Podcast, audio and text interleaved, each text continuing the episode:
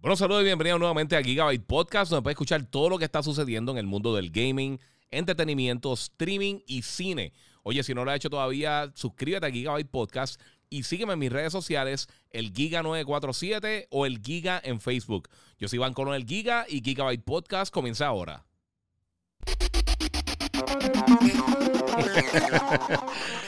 Bueno, saludos Corillo, bienvenidos aquí nuevamente a Gigabyte Podcast. Si no lo has hecho todavía, suscríbete a Gigabyte Podcast en cualquier directorio de podcasting. Sígueme en Instagram, en YouTube, en Twitch, en Twitter, en todas las diferentes plataformas. Hoy vamos a tener un show bien bueno porque esta semana pasaron un montón de cosas, fíjate. Al principio de la semana estuvo lento y al final de la semana estuvo bien al garete. O sea que nosotros vamos a estar vacilando con todo lo que está sucediendo ahora mismo aquí en el mundo del gaming. Una cosa que quería decirles es que si no lo han hecho todavía, pasen por el canal de YouTube. Ahí es donde está, se ve mejor realmente el live, y va a tener un montón de trailers, va a tener un montón de videos, un montón de cosas. Saluda ahí a Luis Camacho. Dímelo, Giga, el más duro del gaming, papi, que la que hay.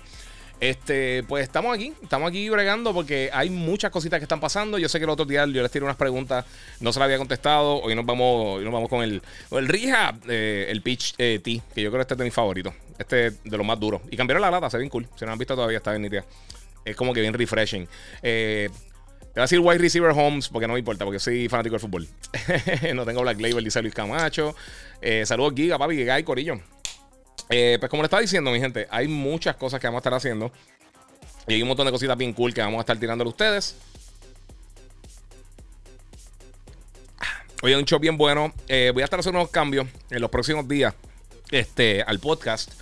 Voy a ver si incluyo otras cámaras y otras cositas por ahí. Espero que no dé problemas, porque me está dando problemas que me dieron ayer. Recibí esto, o sea que próximamente va a estar haciendo el unboxing. Esta es el papá de la camarita que yo tengo, la ZV1. Esta es la ZVE10 de Sony. La compré, me llegó hoy. Y el lente, o sea que voy a estar haciendo unos upgrades también. Ya imito para la cámara. A ver si tengo otras tomas, otras cositas que les voy a estar trayendo a ustedes por ahí. Esas son algunas de las cosas que voy a estar tocando hoy en el podcast. Obviamente, una de las cosas grandes que pasó esta semana, para que tengan una idea de lo que vamos a estar hablando, lo que está entrando ahora, saluda a todo el corillo que se está conectando.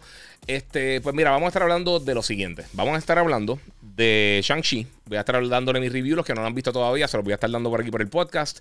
Ya la he visto dos veces, ya obviamente está en cines en todos los territorios, se supone. Sí, había un montón de corillo y hay un montón de contenido. Pues mira, básicamente vamos a estar hablando del PlayStation Showcase. Vamos a estar hablando de todo este dilema de la nueva versión del PlayStation 5. Les voy a estar hablando de mi impresión del beta de Call of Duty y cuándo van a estar llegando estas nuevas versiones, el Open Beta, para las diferentes plataformas, que ya se anunció la fecha. Vamos a estar hablando de los nuevos modos de Ghost of Tsushima. Vamos a estar hablando de Shang-Chi, como les dije, What If. Vamos a estar hablando por el Magnum, NBA 2K, un montón de cosas. Así que hay un montón de contenido. Duro, mira. Ya ahí Oscar López, gracias por los... Donando $20 ahí para el Super Chat. Ahora en YouTube tengo Super Chat. Ya finalmente lo pude activar. Oye, a fuego. No sabía que me salía en el chat acá. De show, papi. Muchas gracias. Te lo agradezco 1,000,000. Así que si quieren aportarlo, pueden hacer. Obviamente no es obligatorio. Voy a estar haciendo también... No he terminado lo del Patreon, que sé que mucha gente me lo está pidiendo. Eso viene pronto. Yo espero ya para el próximo podcast este fin de semana, pues entonces tener eso ready. Pero vamos a comenzar con el podcast, corillo, porque hay muchas cosas que hablar. Carlos Aponte y se pide más tiempo hablando de gaming en el despelote. Papi, si es por mí, ustedes saben, yo hablo aquí 3 horas feliz. Así que pidan ustedes. Yo tengo que... O sea, que lo pida yo, no creo que sea la manera más sensata de hacerlo. Pero sí. Obviamente, yo siempre... Contenido siempre hay. Ustedes saben que siempre hay contenido. Siempre trato de tirarlo por ahí. Vamos a hablar por ahí, mi gente, porque hay un par de cositas. Mira, vamos a comenzar con lo que sucedió esta semana, que se anunció el PlayStation Showcase. El PlayStation Showcase, para los que no sepan, va a ser el primer evento realmente que va a tener Sony, que ha tenido Sony realmente el último casi, ya va casi un año realmente, desde el último showcase que hicieron, donde este próximo jueves a las 4 de la tarde, hora de Puerto Rico, pues van a estar mostrando un montón de cosas bien cool. Van a estar mostrando juegos nuevos, van a estar mostrando updates de juegos que vienen ahora para finales del 2021 y más adelante. Así que van a estar llegando muchas cosas. Van a tener la oportunidad de ver algunos de los títulos que vienen por ahí. La presentación va a durar 40 minutos. La gente de Sony lo que sí confirmó es que no van a estar hablando del PlayStation VR. Yo imagino que sabremos un poquito más de quizás God of War. me imagino que habrán algunas sorpresas, porque realmente llevamos un año sin escuchar nada. Ya God of War se supone que lanzará este año, o sea que deberían tener algún tipo de contenido para poder mostrar. Si estaban de alguna manera considerando que lo iban a estar haciendo este año, pues entonces eso es algo que yo creo que va a estar bien cool si lo muestran. No sé qué ustedes piensan, quiero que comenten a ver qué piensan que va a estar enseñando Sony este fin de semana. Los que están en Instagram, gracias a todos los que se están conectando por ahí, donde mejor se ve en YouTube, realmente, donde mejor calidad tiene con la cámara, van a estar viendo los trailers de la cosa que va a estar mostrando. Mira, yo pensaría que God of War yo creo que es la cosa más segura que venga por ahí. Me están preguntando por aquí por el update oficial del SSD. Yo no creo que lo presenten aquí, pero si van a tener esta presentación este jueves, no me extrañaría que esta próxima semana anunciaran o una fecha o simplemente tiraran el update nuevo para poder usar el SSD, el M2 Drive, para poder expandir la memoria. La mía lleva 2 semanas y media dando vuelta en el correo y no se mueve. Se trancó en un correo, creo que fue en Newark o algo, obviamente por el huracán Ida, y espero que todos estén bien si alguien es de por allá. Pero poco a poco hemos visto cómo vienen un par de cositas bien nítidas por ahí. No hemos escuchado mucho acerca de muchos de los juegos que vienen próximamente. Por supuesto, ahora en septiembre llega Death Stranding, llega Kena, llega Deathloop. O sea que PlayStation tiene varios títulos que van a estar llegando para la plataforma este mes. Adicional a, obviamente, todo lo otro que lanza NBA 2K y todas estas otras cosas. Y hoy, que voy a estar hablando de eso ahorita también, el nuevo modo multiplayer de Ghost of Tsushima y la expansión, ¿no? El modo Legends, que ahora lo puedes comprar separado sin comprar el juego completo. Excelente, pero yo no sé por qué uno compraría el multiplayer sin comprar el Ghost of Tsushima, porque Ghost of Tsushima está brutal. A menos de que lo hayas terminado y entonces nuevamente estás tratando de jugarlo, pero eso lo voy a estar hablando más tardecito. Ahora, cosas que podrían mostrar, yo pienso que Gran Turismo es un juego que posiblemente lo veamos aquí. Quizás Final Fantasy XVI, que ya habíamos visto gameplay. Quizás vemos algún tipo de update de eso. Alguno de los otros estudios internos de Sony, que no sabemos nada realmente de sus proyectos, de sus próximos proyectos. Y yo creo que poco a poco vamos a estar viendo nuevo contenido. Y vamos a estar ahí el bodyguard, el corillo de Denis Duarte, todo el corillo se está ahí conectando. Voy a estar hablando de esa nueva versión del PlayStation 5, porque eso ha sido medio polémico. Voy a estar hablando ya mismito de eso, así que no te preocupes. Pero el showcase, a mí por lo menos me llama la atención, pues obviamente porque es contenido y es cosas que van a estar mostrando próximamente. Como les dije, va a ser este jueves a las 4 p.m.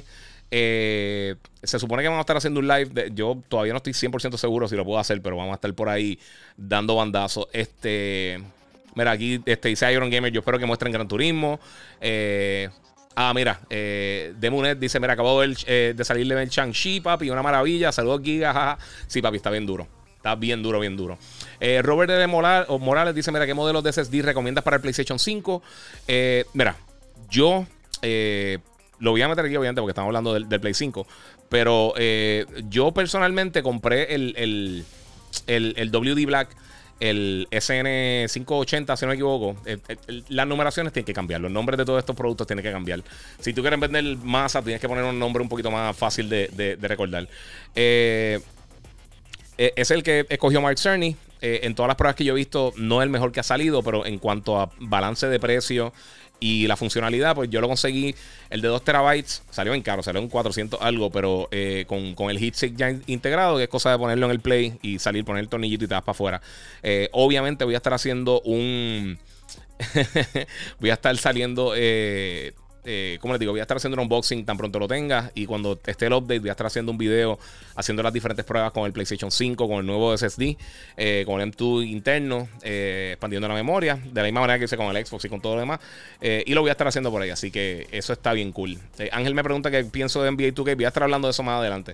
Mira, el 23 dice, en el showcase va a mostrar el multiplayer de The Last of Us, Spider-Man 2, Holiday 2022, God of War, Metal Gear Remake, lanzando esta Navidad, y un shooter totalmente exclusivo estilo Counter-Strike GO.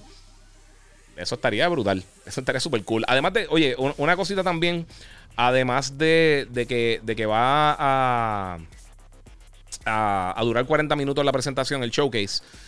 Luego de eso ellos van a tener como unas conversaciones con diferentes desarrolladores. No sé si serán posts aparte en el blog o qué es lo que van a estar haciendo, pero van a estar mostrando contenido de desarrolladores específicos. O sea que si, por ejemplo, si Polyphony Digital habla de Gran Turismo 7, pues quizás los tienen ahí yéndonos un poquito más a fondo. si tienen a Naughty Dog con el supuesto factions de el modo multiplayer nuevo, pues si es que van a tener algo así, lo van a quizás... Eso sería un juego para poder entonces resaltar. O sea, son esas cosas que tú dices, mano, poco a poco la gente puede ir poniendo poniendo información en las manos del consumidor para que uno tenga una mejor idea realmente de lo que va a estar pasando para finales de este año y para el año que viene. Porque, sinceramente, después de septiembre no sabemos mucho de lo que va a estar lanzando para PlayStation. Sabemos que obviamente Horizon tiene fecha ya para febrero 18. Voy a estar hablando también de eso ya mismo, porque ya empezaron las preórdenes de Horizon Forbidden West. Y por supuesto, lo mencioné anteriormente, pero ya también está el update de 60 FPS con 4K para PlayStation 5 de Horizon. Es con checkerboarding, pero de la misma manera que lo hace Flight Simulator. Así que no lloriquen con eso. Mira, UF35, el hyper real con el PlayStation Showcase. Nunca había visto a tantas personas de Play dándole hype a los eventos. Sé que tienen cosas buenas para mostrar. Sí, esa es otra cosa también. Muchos de los desarrolladores y personas que están trabajando con proyectos de PlayStation están bien entusiasmados enseñando, retuiteando y como que no se lo pierdan. No es la primera vez que pasa. Pero con tanto tiempo que no han dado nada, está medio complicado. Mira, Iván Martínez me dice, dímelo Giga, Radio Nation, mano, ¿cómo es posible que los controles de Xbox valen $5 menos que los DualSense con toda esa tecnología? Saludos. Sí, mano, y sin batería. No, yo nunca he entendido el costo de los controles de Xbox, porque tienes razón. O sea, el DualSense tiene más tecnología, tiene la batería ya integrada, deberían ser un poquito más costosos. Pero ¿qué? Pues, cada cual con lo suyo. O sea, no pienso que está mal. O sea, el control de Xbox es excelente. Y yo pagué casi 100 con el shipping para... el de Design Lab que hice de Xbox, a mí me encanta, me gusta mucho y estoy jugando Madden, estoy jugando otras cosas en el Xbox, mano. 12 Minutes, sé que mucha gente me ha preguntado, no he terminado de jugarlo, lo empecé a jugar y me gustó mucho. Vamos a ver por acá. No quiero descarrilarme mucho. Voy a estar contestando algunas preguntas que tengan. Yo sé que lo de Rick and Morty, ya para la gente me ha dicho.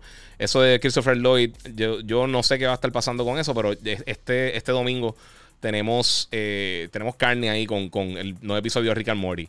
Eso es lo que pasó con el showcase de PlayStation. Como les dije, el jueves a las 4 de la tarde. Si no lo puedo hacer live con Hambo, pues entonces lo estaremos haciendo por la noche. O si no... porque se me voy a estar medio complicado de tiempo. Si no, pues lo voy a estar haciendo por la noche un live y entonces dándole mis impresiones con los trailers y con todo eso, de todo lo que se mostró en el evento, qué pensé y pues posiblemente review de algunos juegos que puede que salgan estos días. Próximamente vamos a tener reviews de o sea, este juego este me sale Life is Strange, los que mencioné, Deathloop, Death Stranding, ojalá me llegue a tiempo también Kena Bridge of Spirits. Si no, se lo voy a comprar y le voy a meter ahí completo, sea como sea. WarioWare también estoy loco por jugarlo. Ese yo sé que no me lo van a enviar, o sea que ese yo no voy a tener la reseña a tiempo, pero lo quiero comprar. A mí me encanta WarioWare está súper cool. ¿Y qué más sale este mes? NBA 2K. Salen muchas cosas. Septiembre está bien full de juegos. Tiene un montón de juegos bien nítidos. Así que de aquí a que entonces ya tengamos más detalles, pues yo creo que va a estar un poquito más, va a estar bien interesante. Va a estar bien interesante la situación. Y fíjate, ¿sabes qué? Ni pensé lo de Rick and Morty. Me puse la camisa esta camisa de Rick and Morty. A ver si la pueden ver por ahí. No sé si la pueden ver. Tiene la navecita. Está el Cthulhu que lo está siguiendo por ahí. Mira, dice por ahí 23 que Sony viene con la correa a ponerle respeto a la industria. Vamos a ver qué pasa, mano. Mira, Adriel Collazo me dice, Giga, gracias por el contacto de Samsung Digital Appliance, conseguí el monitor, esa gente está top. Brutal, mano. Si los que me han preguntado por el Samsung, por el Odyssey G9, lo tienen ahí, mano, lo consigues rapidito. En verdad, bregan. Los que quieran conseguirlo o estén buscando monitores de gaming, me tiran por DM. Yo tengo el contacto, se los puedo enviar para que vayan allí y lo busquen. Porque tienen garantía directamente aquí en Puerto Rico y pues los tienen disponibles aquí. So, pueden ir simplemente a buscarlo ahí, los precios están buenos. Ah, qué cool, mano. No sabía que lo había buscado. Que excelente. The show. Bueno, mi gente, continuando. Vamos a continuar por aquí porque tenemos muchas cosas que hablar y quiero cubrir varias de ellas. Disculpen. Mira, esta semana pasaron otras cositas bien nítidas. Vamos a tocar lo de Horizon rapidito, porque esto no es que es mega complicado, pero o sea, para irnos por encimita, decirles todo lo que viene con las diferentes versiones de Horizon. Ya comenzaron los pre-orders de Horizon. Está esta versión que es el Forbidden Edition, el Special Edition. Está el Regala Edition, que este trae el elefante gigantesco con todas las cosas. Está la versión más cara, está creo en 260. Está el Collector's Edition, que está en 200. Y tiene un montón de cosas. Las tres versiones, el Digital Deluxe, el Regala y el Collector's Edition, esas tres versiones te incluyen acceso para las dos versiones de Horizon, la PlayStation 4 y la PlayStation 5. Si compras las otras versiones, no tienes acceso a ambas versiones. O sea, si compras la de Play 5, tienes la de Play 5. Si compras la de Play 4, tienes la de Play 4. Obviamente, yo sé que PlayStation es un reguero. De verdad, es un reguero. El problema grande es que no... o sea, tú tienes que hacer una aplicación específicamente para Play 5 para que te corra bien. Digo, para usar la Play 4 y en backwards compatibility correrlo, pero no es lo mismo. Ah, disculpen. Mira, José Mago dice: ¿anunciarán algo de PlayStation para Navidad? Porque hasta ahora está triste. Sí, eso es lo que dicen, que para lo que queda el 2021. Y como la mayoría de las cosas están en septiembre, tiene que venir algo más. No sé qué, pero tiene que venir algo más. Mira, pues ok. La versión digital, el Digital Deluxe, incluye el juego digital de la versión de PlayStation 4 y PlayStation 5 de Horizon. 2 trajes especiales, 2 armas especiales. Tiene recursos, un resource pack. Dentro del juego que tiene municiones, pociones y un montón de cosas. Tiene tiene una pieza, no sé qué, se llama el Apex Close Rider Machine Strike Piece. También tiene un modo de foto, pose y pintura de cara exclusiva. Un libro de arte digital, el soundtrack digital, que es buenísimo. A mí me encanta la música de Horizon. Y la versión digital de Sunhawk, que es el primer graphic novel de Horizon. La versión especial, el Special Edition, incluye lo mismo. No incluye lo mismo, incluye la copia física o de la versión de Play 4 o de la versión de Play 5. Ahora, recuerden, la versión de Play 4 como quiera va a funcionar en el Play 5. Lo que pasa es que no va a poder sacarle el provecho a la consola. Y también incluye el soundtrack digital a través de un voucher y también el artbook digital. La versión, el Collector's Edition como tal, incluye un montón de cosas. Incluye todo lo que tiene. Vamos a ver qué es lo que tiene, ok. Ok, tiene ambas versiones digitales, Play 4 y Play 5. Tiene un Steelbook para display. Tiene un código de download para descargar el juego, obviamente, dentro de la cajita. Tiene el Tremor Tusk, que es el elefante eso, con una estatuita pequeña de Halo. Y no sabemos el tamaño de la estatua. Eso es lo único que me gustaría saber. Hay que montarla. O sea, hay que ponerle alguna de las piezas. Un mini artbook. Entonces tiene un montón de cosas digitales también.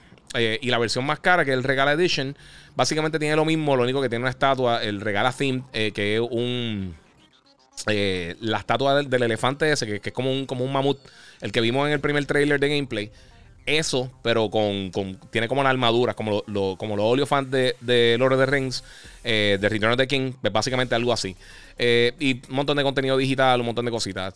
Tiene también un mapa en tela, en canvas, y tiene un montón de cositas extra. Yo personalmente, nunca compro las versiones de colección. Me interesa el elefante, se ve bien cool. Hay que ver qué tamaño es y hay que ver realmente la calidad. Una foto, unos renders ya más por acá, pero sí, hasta el momento se ve brutal. No sé qué piensan ustedes. Me gustaría saber cuál es su opinión. Obviamente, a mí lo más seguro me den el juego para reseñarlo. O sea que yo puedo pensar como un consumidor también. Yo sé que estas versiones de colección son bien caras. Como les digo, personalmente yo nunca compro las versiones de colección. Yo nunca las compro, nunca las compraba anteriormente, a menos de que, con la excepción de los Call of Duty, cuando empezaron a llegar con los map packs, que te lo incluía, al final del día te salía más económico. Así que yo los pagaba así. Yo los compraba así porque pues... Mira, alguien dice por aquí que Prolenor regala, Yadiel Coto. Cool, mano. Me encantaría ver de verdad el tamaño de la estatua. Mira, otra pregunta que tengo por acá por Instagram. Mira, saludos Giga, ¿qué pudieras decir sobre el LGC1 para gaming? Es bueno, estoy buscando un TV para jugar. Ese ahora mismo es el mejor televisor para gaming, 100%. Hay otros que se le acercan, pero el mejor es el C1. Es mejor que el CX y hay otras versiones bien buenas que tiene Samsung, Sony, Vizio, pero el mejor ahora mismo es el C1. O sea, hay otros que se le pegan bien brutal, pero yo pienso que si balanceas todas las cosas que traen, es lo más close. Ah, lo otro que trae también el Regala Edition, te trae el Bluetooth de Aloy. Eso está cool, con un estancito. Vamos a ver qué otra cosa tengo por acá. Quiero salirle de las cosas más importantes para entonces hablarle a ustedes de eso. Otra cosa que pasó esta semana, obviamente está el Call of Duty Alpha. Esto es algo que va a estar llegando esta semana. Yo tuve la oportunidad de jugar salió el Call of Duty Alpha. Esto es gameplay de yo jugando, de un match que empezamos a jugar en estos días. Fíjate, no puse la versión larga, sea la madre. Ok, déjame adelantarlo un poquito. Tuve la oportunidad de... Aquí, vamos a empezarlo por aquí, que fue el otro match que ganamos. Pues tuve la oportunidad de jugar el alfa de Call of Duty. Me gustó. Me gusta más Gunfight regular. Me gusta mucho más Gunfight regular. Pero me estuvo bien entretenido, mano. Me gustó. Recuerden que ya tengo el super chat si quieren aportar por ahí, en confianza. Una de las cositas principales que me gustó mucho es de la manera que lo trabajan, porque son estos 8 equipos de 2 jugadores. Y entonces el último que quede con vida, pues ese es el que sobrevive. Tienes 12 vidas para el equipo. Cada ronda son cortitas, son como en gunfight, duran como unos 30-40 segundos si no me equivoco. Y al final de todo ese mini torneo, el último equipo que quede con vida gana. Cada cierta cantidad de rounds tú puedes comprar armas nuevas, perks, vida extra, si es que tienes el dinero. Y mientras estás jugando tú puedes darle upgrade a la pistola. Me gustó cómo se controló. Y fíjate, lo encontré bien entretenido. De verdad, yo no pensé que me iba a gustar tanto, porque lo vi medio extraño. Pero la otra cosa que mostraron, que esto sí es lo que quería mencionarle, es que el fin de semana que viene va a comenzar lo que es el nuevo... El beta como tal de Call of Duty. Tengo acá, dejar donde es que tengo la información. La tengo por aquí para mostrárselas ustedes rapidito, para por lo menos decirle qué es lo que estamos haciendo. All post, vamos por acá. Esa la madre, no, es que no lo bajé y lo dejé en la computadora bien, bien brillante. Lo dejé en el celular y obviamente estoy haciendo el stream y no lo puedo enseñar. Pero acá tenemos la fecha. El Open Beta va a estar del 10 al 13 de septiembre para Early Access. Esto es el fin de semana que viene. Solamente para PlayStation, para la gente que preordene. La semana de arriba, que es el segundo fin de semana, del 16 al 17 de septiembre, todo el mundo en PlayStation lo va a poder jugar gratis. Simplemente la gente que tenga PlayStation 4, PlayStation 5, descargan el client y lo pueden jugar. Y durante esos 2 días, el 16 y 17, la gente lo va a poder jugar en PC a través de Battle.net y Xbox para personas que preordenaron. Y luego de eso, del 18 al 20 va a ser open beta para todas las plataformas y va a incluir crossplay, así que tú vas a tener la oportunidad de entrar con tus amistades, jugarlo y probar Call of Duty Vanguard antes de que lance ahora para noviembre. A mí me gustó mucho, como les dije. Yo tengo me sigue todavía, o sea, tengo todavía mis preguntas. Quiero jugar el beta para jugar otro modo. Este modo me gustó, está nítido, pero no sé si es el modo que yo estaría jugando. Yo lo más que juego, como les he mencionado muchas veces, es Gunfight, y no sé qué otras cosas están pasando. Mira, UF35 dice, mira, esos modos son buenos, pero son para jugarlos con panas, con un random, en un boquete, y si no tiene micrófono, peor. Así mito, estoy totalmente de acuerdo. Mira, si tengo un Play 5 y compro la versión de PS5, no tengo problemas, ¿verdad? O tiene que ser una versión en específico. No, si tienes Play 5 y compras la de Play 5, ya, o sea, estás bien. O sea, no tiene ningún tipo de problema con eso. Puedes jugarlo y ya. Vamos por acá a ver qué otra cosa. Oye, gracias a Jeremy Betancourt, que envió también ahí un super chat por YouTube. Te lo agradezco muchísimo, papi. Muchas gracias a todos por el apoyo, ¿verdad? Eso ayuda muchísimo. Al final, hace tiempo estaba por activarlo, no había activado todavía. Pero creo que tenemos más cositas por ahí que podemos hacer.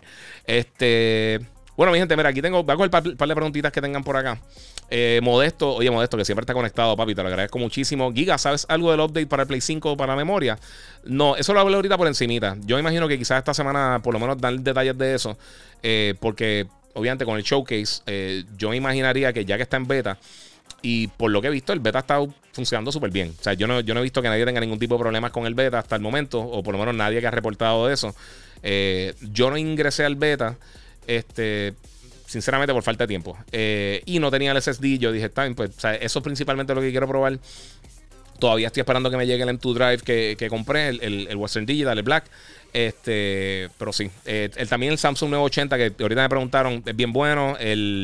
Creo que ahora mismo el Firecuda de Seagate, yo creo que es el mejor overall de todo. pero están bien difíciles de conseguir. O sea que vayan buscando poco a poco, verifiquen que son las versiones nuevas. Muchos de ellos vienen con heatsink, están tirando ofertas que algunos de ellos ya tienen el heatsink integrado sin precio adicional. Creo que el Sabrent o el Aorus, uno de ellos tiene un heatsink que es demasiado grande y tendrías que reemplazárselo, pero es bien fácil y los heatsinks lo que valen son como $15-$20. Un heatsink decente, traten de no comprar los que tienen la gomita porque eso es un dolor de cabeza. Mira, la otra cosa que quería hablar del PlayStation, voy a dejar acá el video de Call of Duty en lo que pero mira, esta pasada semana salió una noticia a través de específicamente el canal de Austin Evans, que a mí me gusta mucho el contenido de él. No pienso que es el top de todas las cosas, pero me gusta mucho el contenido de él. Él pienso que es bastante responsable. Él compró la nueva versión de la consola que está saliendo creo que en Japón, si no me equivoco. Y la desmontó, hizo como un teardown y encontró que el heatsink es más pequeño y en vez de ser bronce, mayormente es, pero en cobre, mayormente es en aluminio. Y él encontró que por lo menos lo que estaba botando por la parte de atrás del PlayStation, que es donde bota todo el calor, estaba como unos 2 o 3 grados más caliente. Él, donde la embarró, que yo sé que todo el mundo le está atacando, tampoco es para que la ataquen, porque el chamaco sabe lo que está diciendo. Pero lo que yo creo que mucha gente lo está atacando es que él puso el nuevo PlayStation es peor. Y no creo que pienso que no fue responsable diciendo eso. Por otro lado, Digital Foundry hizo las mismas pruebas. Ellos dicen que no encontraron ningún tipo de diferencia, que aunque sí tienen unos grados diferentes, que es todo lo más seguro cuando las consolas llegan al principio del mercado, tienen un overhead bien brutal que no saben cómo van a reaccionar, y entonces tienden a tener mejor enfriamiento y todas las cosas. No es que sea peor, porque realmente no se han hecho esas pruebas con los juegos como tal. Y por lo menos Richard Ledbetter de Digital Foundry encontró que no había ningún tipo de cambio en performance. En todas las pruebas que hizo no encontró ningún tipo de cambio en la temperatura ni nada. El abanico sí tiene más aspas, o sea que bota más calor porque está moviendo más calor simultáneamente. O sea que quizás eso tiene que ver con el calor que está saliendo. No sabemos. Así que hay que esperar hasta que tengan unas pruebas más certeras, pero sinceramente, yo no me preocuparía, aunque los PlayStation Pro ya para el final de la pasada generación están haciendo mucho ruido y eso. Tienen que acordarse que son tecnologías viejísimas. Los sistemas de enfriamiento eran básicamente abanicos de regulares de PC viejísimos. Ahora estamos hablando que tiene liquid metal. O sea, estas consolas están, tanto el PlayStation como el Xbox, están bien preparadas para las temperaturas que van a estar generando estos sistemas. Y yo no conozco a nadie que haya tenido problema con calentamiento con el PlayStation ni con el Xbox. Así que yo sinceramente no me preocuparía. Esto es algo que pasa, reducen el precio y el peso de la consola. Si sigue funcionando igual, yo no creo que ellos se tirarían ahora mismito con todas las consolas que están vendiendo a tener un problema de estilo Red Ring. Que los que no saben, parte del problema de Red Ring es que le incluyeron, muchas gracias a Mr. O'Green, que también aportó ahí en el super chat, papi. Mira, dice gracias porque Ratchet & Clank solo está en Play 5 y Forbidden West para las dos versiones. Eso te lo contesto ahora, papi. Pues hay que ver cómo esto sigue, pero yo no creo que vaya a tener ningún problema, sinceramente. No porque sea PlayStation, porque Xbox también ha hecho cambio a las consolas, y como hemos visto, ¿sabes? Yo no he escuchado a nadie que tenga problemas. Obviamente te puede salir un sistema dañado, eso con cualquier dispositivo electrónico puede pasar. Pero yo no he escuchado ningún problema común que tenga ninguna de las consolas. Lo del Drift lo tuvo el Switch, lo tuvo el PlayStation y lo tuvo el Xbox. Eso ya son otros $20. Y tampoco personalmente, me ha escrito 2 o 3 personas que sí lo tienen, pero ha sido una minoría. Así que, y el control no es tan complicado, ¿sabes? Con la garantía y todas esas cosas. Obviamente nadie quiere tener ningún tipo de problema con la consola, pero en el hardware como tal yo no he escuchado a nadie que tenga problemas ni con el Play ni con el Xbox. Así que yo por el momento no me preocuparía. Estas dos consolas yo creo que están bien sólidas. Y en general, si tú sales del Red Ring y también el Yellow Light del PlayStation, de algunas versiones de PlayStation 4, es bien raro. O sea, en cantidades masivas que tengan problemas las consolas de videojuegos. Y tú puedes que hayas tenido algún problema, pero no significa que todas las consolas van a estar dando problemas. Así que eso son cositas que hay que pensar, o sea, que hay que tener en mente. Mira, Mr. O'Green dice, salud guía, porque Ratchet & Clank solo está para PlayStation 5. Y de ahí tiró por el Super Chat $5. Muchas gracias. En YouTube y Forbidden West para las dos versiones. Bueno, específicamente, Ratchet & Clank se hizo de pie a cabeza para el PlayStation 5. El uso del SSD es un elemento que integraron en el gameplay con los cambios de las diferentes dimensiones y todas esas cosas, y usan, si depende cómo estén utilizando los desarrolladores, el streaming de data directamente desde el SSD, pues algunos juegos van a funcionar en plataforma anterior, otros no. Horizon, yo creo que es un juego que lo hicieron ya de una manera un poquito más tradicional, que puede que aproveche el SSD para algunas cosas, pero tampoco puede que no sea algo integral para el diseño del juego. Esto es algo que yo creo que vamos a estar viendo más adelante, no solamente para PlayStation, pero ya que el Xbox también o sea, es un estándar que tienen SSD veloces, aunque el PlayStation es mucho más rápido en cuanto al SSD, pero los dos son súper rápidos. Van a mover también el mercado de PC para que pronto requieran memoria ya de alta velocidad. Y entonces vamos a empezar a ver desarrollo de títulos que desde cero los desarrolladores van a coger eso van a comenzar a utilizar eso como un punto de comienzo cuando estén desarrollando. Y entonces van a hacer un montón de juegos que realmente no van a poder correr en la pasada generación. Todo el mundo piensa que son los visuales, la resolución y todas esas cosas. Y sí, son factores que afectan. Pero al final del día, las nuevas experiencias de juego que van a estar saliendo en el segundo, tercer, cuarto año de esta generación, eso es lo que realmente le da el toquecito Next Gen. Yo escucho a esa gente que dice, que esta consola es más Next Gen que la otra. Eso es irrelevante, eso es ridículo. Tú puedes tener una consola como el Wii, que era mucho menos potente que el PlayStation y que el Xbox, para aquel momento que el Play 3 y el 360 los dominó en venta. Y también realmente pues hasta un punto tuvo algo mucho más innovador que lo que tuvieron las otras dos consolas durante esa generación, fuera de los hard drives y la conectividad todo el tiempo en línea. Pero la función Next Gen del motion control y todo eso, quien realmente hizo un cambio significativo en el gaming en esa generación en cuanto a dar un paso adelante, aunque murió bastante rápido el fad del motion control, fue el Switch. El Wii U. De la misma manera, el mantener una consola híbrida exitosa en el mercado con el Switch, eso son funciones Next Gen. No necesariamente tiene que ser power, no necesariamente tiene que ser visuales o resolución o frame rate. Todas esas cosas están excelentes, pero eso ya existe. O sea, experiencias nuevas de juego es lo más que emociona cuando tú estás haciendo algo de nueva generación. Si lo haces con el PlayStation, si lo haces con el Xbox, si lo haces con el Dreamcast cuando salió. O sea, esas cosas que innovan y entonces te dan nuevas experiencias de juego. Eso es lo que separa una generación realmente de otra. Los visuales siempre son lo que llaman un byproduct de eso, porque tienes consolas más potentes y obviamente se le puede sacar mejor provecho. Hay nuevas tecnologías, hay nuevos engines hay mejores técnicas de animación, de motion capture, de rendering. Hay un montón de cosas que van a cambiar la experiencia, pero ¿qué va a ser realmente lo Next Gen? Ahora mismo yo te diría que, por ejemplo, en el caso de Xbox, el Quick Resume es algo que es lo más Next Gen que uno podría decir que se siente de la consola. Y en el caso del PlayStation, el DualSense. El audio, otra cosa para ambas consolas también, que yo creo que la gente quizá no lo está considerando como algo tan importante, pero para mí yo creo que sí lo es. Es bien importante y algo que puede cambiar por completo la manera que se desarrollan los juegos de video. Eso es la experiencia Next Gen que yo creo que mucha gente está buscando. Mira, vamos por acá. Iron Gamer, mira, busca en Facebook Amantes de Walmart. En ese grupo pones cuando. Sí, mano. Todo el que está buscando eso, buscan por ahí y se están consiguiendo las consolas. Y mucha gente, te digo, mucha gente me ha escrito. Yo no conozco ese grupo, yo no sé quiénes son, yo no sé qué nada, pero la realidad, quien lo está manejando o la gente que está en el grupo, que yo creo que son las personas estas bien fiebrudas de Walmart, se meten ahí, están, mira, llegaron. Y ahí es donde yo he visto que más fácil se ha hecho a las personas, por lo menos en Puerto Rico, para conseguir la consola. Así que éxito a todos los que la están buscando.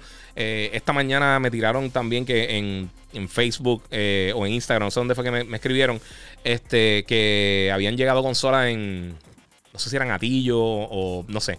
Algunas de las tiendas habían llegado el Serie X y el S, creo que estaban las dos.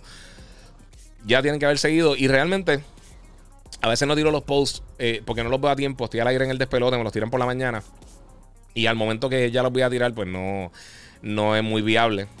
Ya no decirte, mira, chequea, porque ya lo más seguro no tienen. Y no tengo forma de corroborarlo. Además, tampoco puedo estar dándole promo gratis a todas las tiendas que existen en el mundo, porque este es mi trabajo. Y digo, yo he hecho cosas con Walmart y han bregado súper cool conmigo, pero obviamente yo tengo partnerships con diferentes compañías que estoy trabajando y pues es parte de. Aquí saludos de paso, vamos a ver qué me están preguntando por aquí. Giga, si compré el Collector's Edition, tengo la versión de PS4 y PS5. Luis Erneta, sí. Tienes la versión digital de las dos. Tienes toda la razón.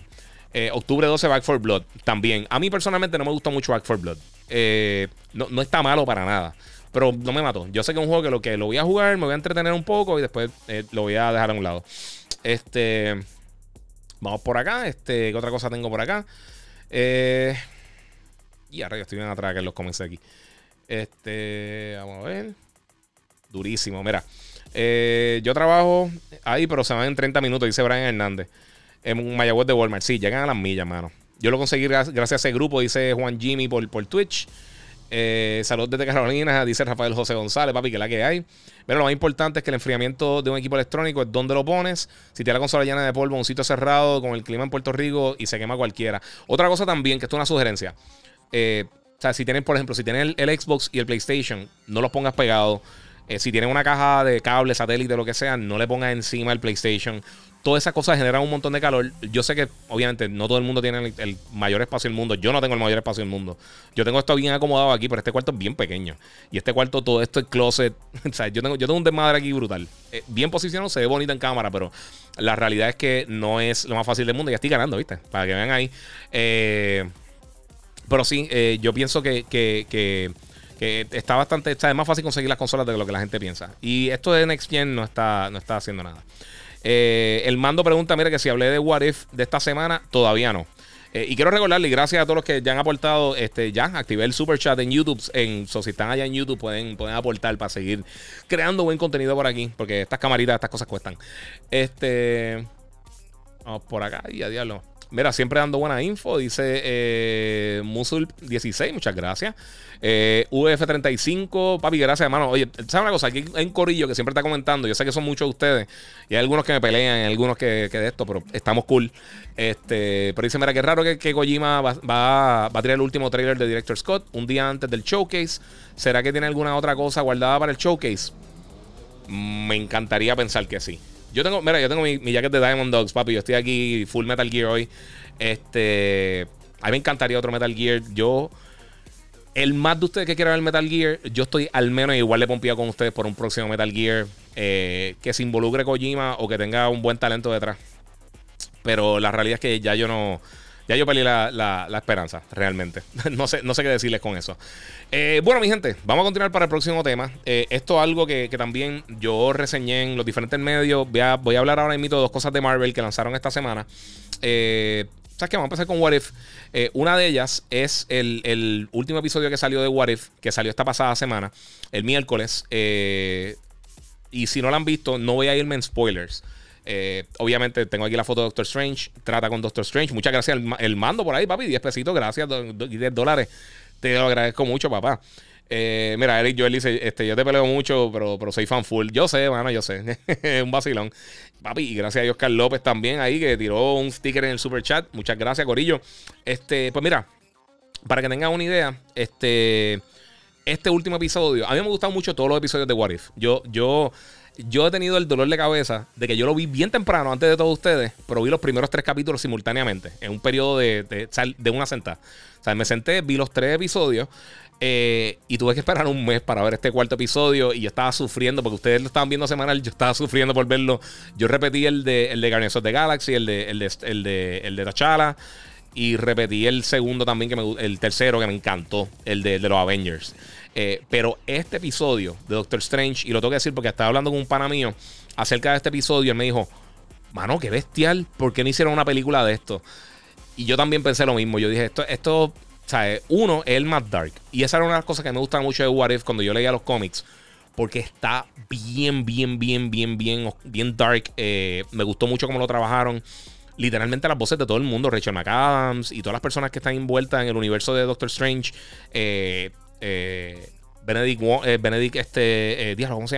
que se llama, que hace no me acuerdo el nombre, disculpen, pero todos estos personajes son las voces de los actores como tal.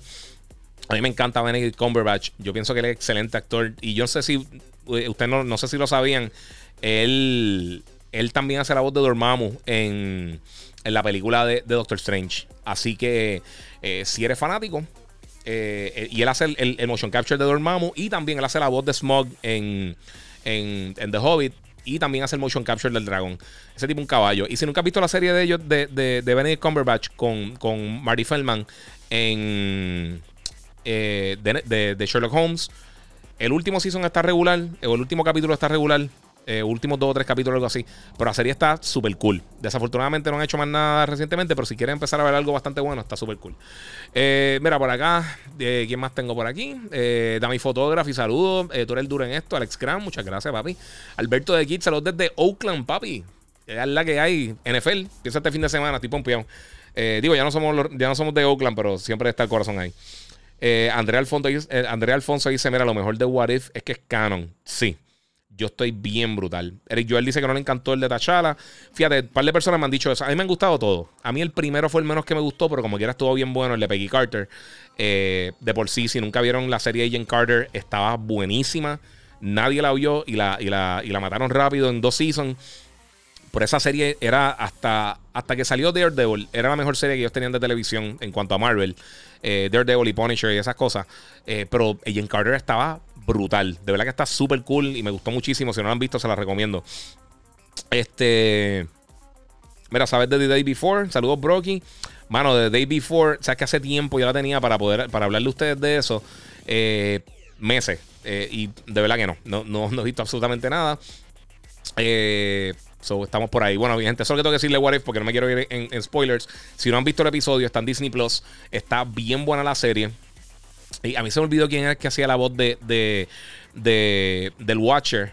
Y es este tipo, Jeremy Wright, ¿es que se llama? Que es en los que vieron Westworld. Él es Bernard.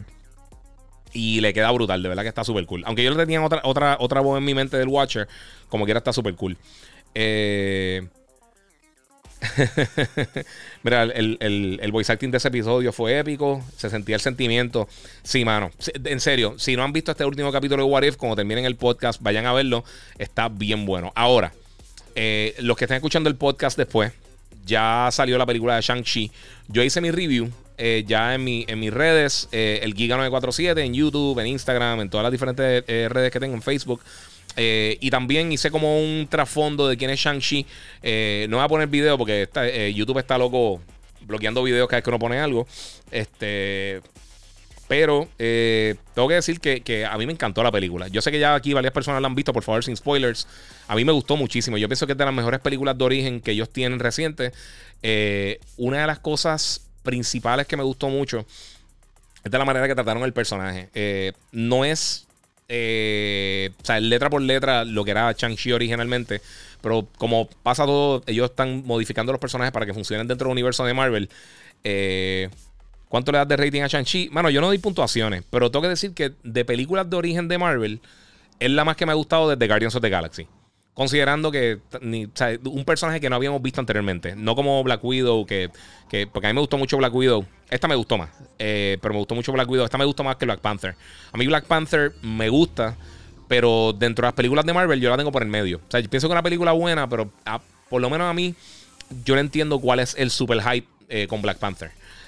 A mí me gustó más T'Challa en las otras películas que estuvo que en el mismo Black Panther. Killmonger estuvo bien, me gustó Ulysses Claw, me gustó todo lo que hicieron en Wakanda. Pero Chadwick Boseman como tal, pienso que es la película más floja que le pusieron el personaje. No sé, eso es parte de... Mira, Cristian Medina dice que se compró el PS5. Qué bueno, mano, prueba Astro Bot. Se lo digo a todo el mundo. Toda persona que me escribe, yo sé que hay mucha gente que le pichea y se hace el loco, prueben Astro Bot. Si tú compras el Play 5, en lo que está instalando cualquier otro juego, prueben Astro Bot. Confíen, ahí van a darse cuenta por qué todo el mundo habla tanto del DualSense, porque de verdad que está bestial. Metal Gear Solid dice por acá Shao Kahn. Sí, papi. Vamos a ver qué tengo por acá, a seguir con las cosas. Mira, Cristian Medina, me compré el PS5 recién y estoy buscando un TV bueno para jugar. ¿Cuál me recomiendas? Mira, ahora mismo yo los televisores que siempre recomiendo, está el Samsung, el Q80T, está el LG CX y el C1. Está el Sony H900X o X900H, nunca me acuerdo con la numeración. Y hay un montón más. Hay unos de Vizio también, hay unos de TCL también que son buenos. O sea, de verdad hay muchos televisores bien buenos que le funcionan. Pero esos 3 que te mencioné básicamente son el top. Y hay unos modelos nuevos, pero es que no me recuerdo las numeraciones, sinceramente. Pero hay muchos televisores buenos que le funcionan. Búscate en HDMI 2.1, que tenga hasta 120 Hz, porque ahora vienen varias cosas con 120 Hz. Hay un par de cositas bien rápido. Vamos a seguir por acá, mi gente. Pues Shang-Chi está buenísima. Tiene 2 after credits. Tiene una escena justo, que ponen los primeros créditos con animaciones y eso. Ahí tiene una escena. Pasan todos los créditos que son con la pantalla negra hasta que dice todos los países, todos los estados y todos los países donde grabaron. Y entonces luego de eso, justo al final de la película, entonces tienen otro after credit. Así que déjenlo por aquí. Hablaba del post credit scene de la película. Y no voy a hablar de... Es que la gente no la ha visto todavía. No me quiero tirar en spoilers. Después lo hablamos. Voy a estar haciendo eso no he terminado de setear el Patreon, pero es una cosa que voy a estar haciendo. Estar haciendo cosas de spoilers con ustedes, los que quieran unirse. Además de que voy a estar también haciendo alguna cosita bien interesante. Andrea Alfonso, ¿cómo está el hype por Eternals?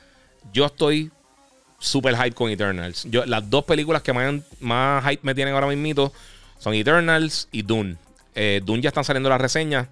Yo creo que fue Oscar que me preguntó por las redes que yo pensaba de la movie, de los reviews que están saliendo, porque están como que medio inconsistentes. Yo la quiero ver. O sea, yo estoy loco por ver Dune. No sé cuándo la veré. Sé que la voy a estar viendo antes de que lance posiblemente. Y yo imagino que será pronto. Yo imagino que las próximas 2 semanas, más o menos por ahí, posiblemente la vea. No sé cuándo podré hablar con ella, pero pues... Pragmata quiero ver. Sí, Pragmata también se ve brutal. Hay un montón de cosas bien duras. Ahora mismo están saliendo muchas cosas bien brutales. De por sí. Yo sé que quizás no es para todo el mundo, pero a mí me sorprendió cuando la vi. Está mucho mejor de lo que yo esperaba. Y si no han visto Cruella, que está en Netflix, en Disney Plus, de verdad que se la recomiendo. Está bien cool. Está mucho mejor de lo que uno pensaría que estaría una película live action de Disney enfocada en un villano. Así que está lo loco. Mira, otra cosita también que estábamos viendo en estos días. Y me hicieron varias preguntas. Eso lo voy a tocar al final del podcast. Que quiero cubrir un par de cositas más. Ya tenemos ahí lo de Shang-Chi y todo eso. Mira, este juego salió en estos días. Y el juego de Project Magnum. Y mano, tengo que decir una cosa. Esto es un estudio coreano. Lo están viendo por acá en Instagram, en YouTube y en Facebook. Disculpa. Espérate, un brequecito. Mira, Negrón 9 Cire dice 9 Cire, o no sé cómo es, mala mía. Astro fue el primero que le pedí a mi pana que me ponga en el PS5.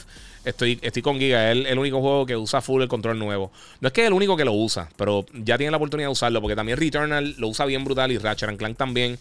¿Cuál otro que estoy jugando que lo usa bien brutal? Hay muchos juegos que lo usan bien, pero esos son de los más que lo usan. Ahora Deathloop también va a tener mucha funcionalidad con el DualSense. Pero este juego, el de Project Magnum, es un juego que lanzaron el trailer como que de sorpresa esta semana. Y me parece como un Final Fantasy mezclado con un shooter de tercera persona, con un juego cooperativo como Outriders. Se ve súper bien, se ve bien interesante. Viene para consola y para PC.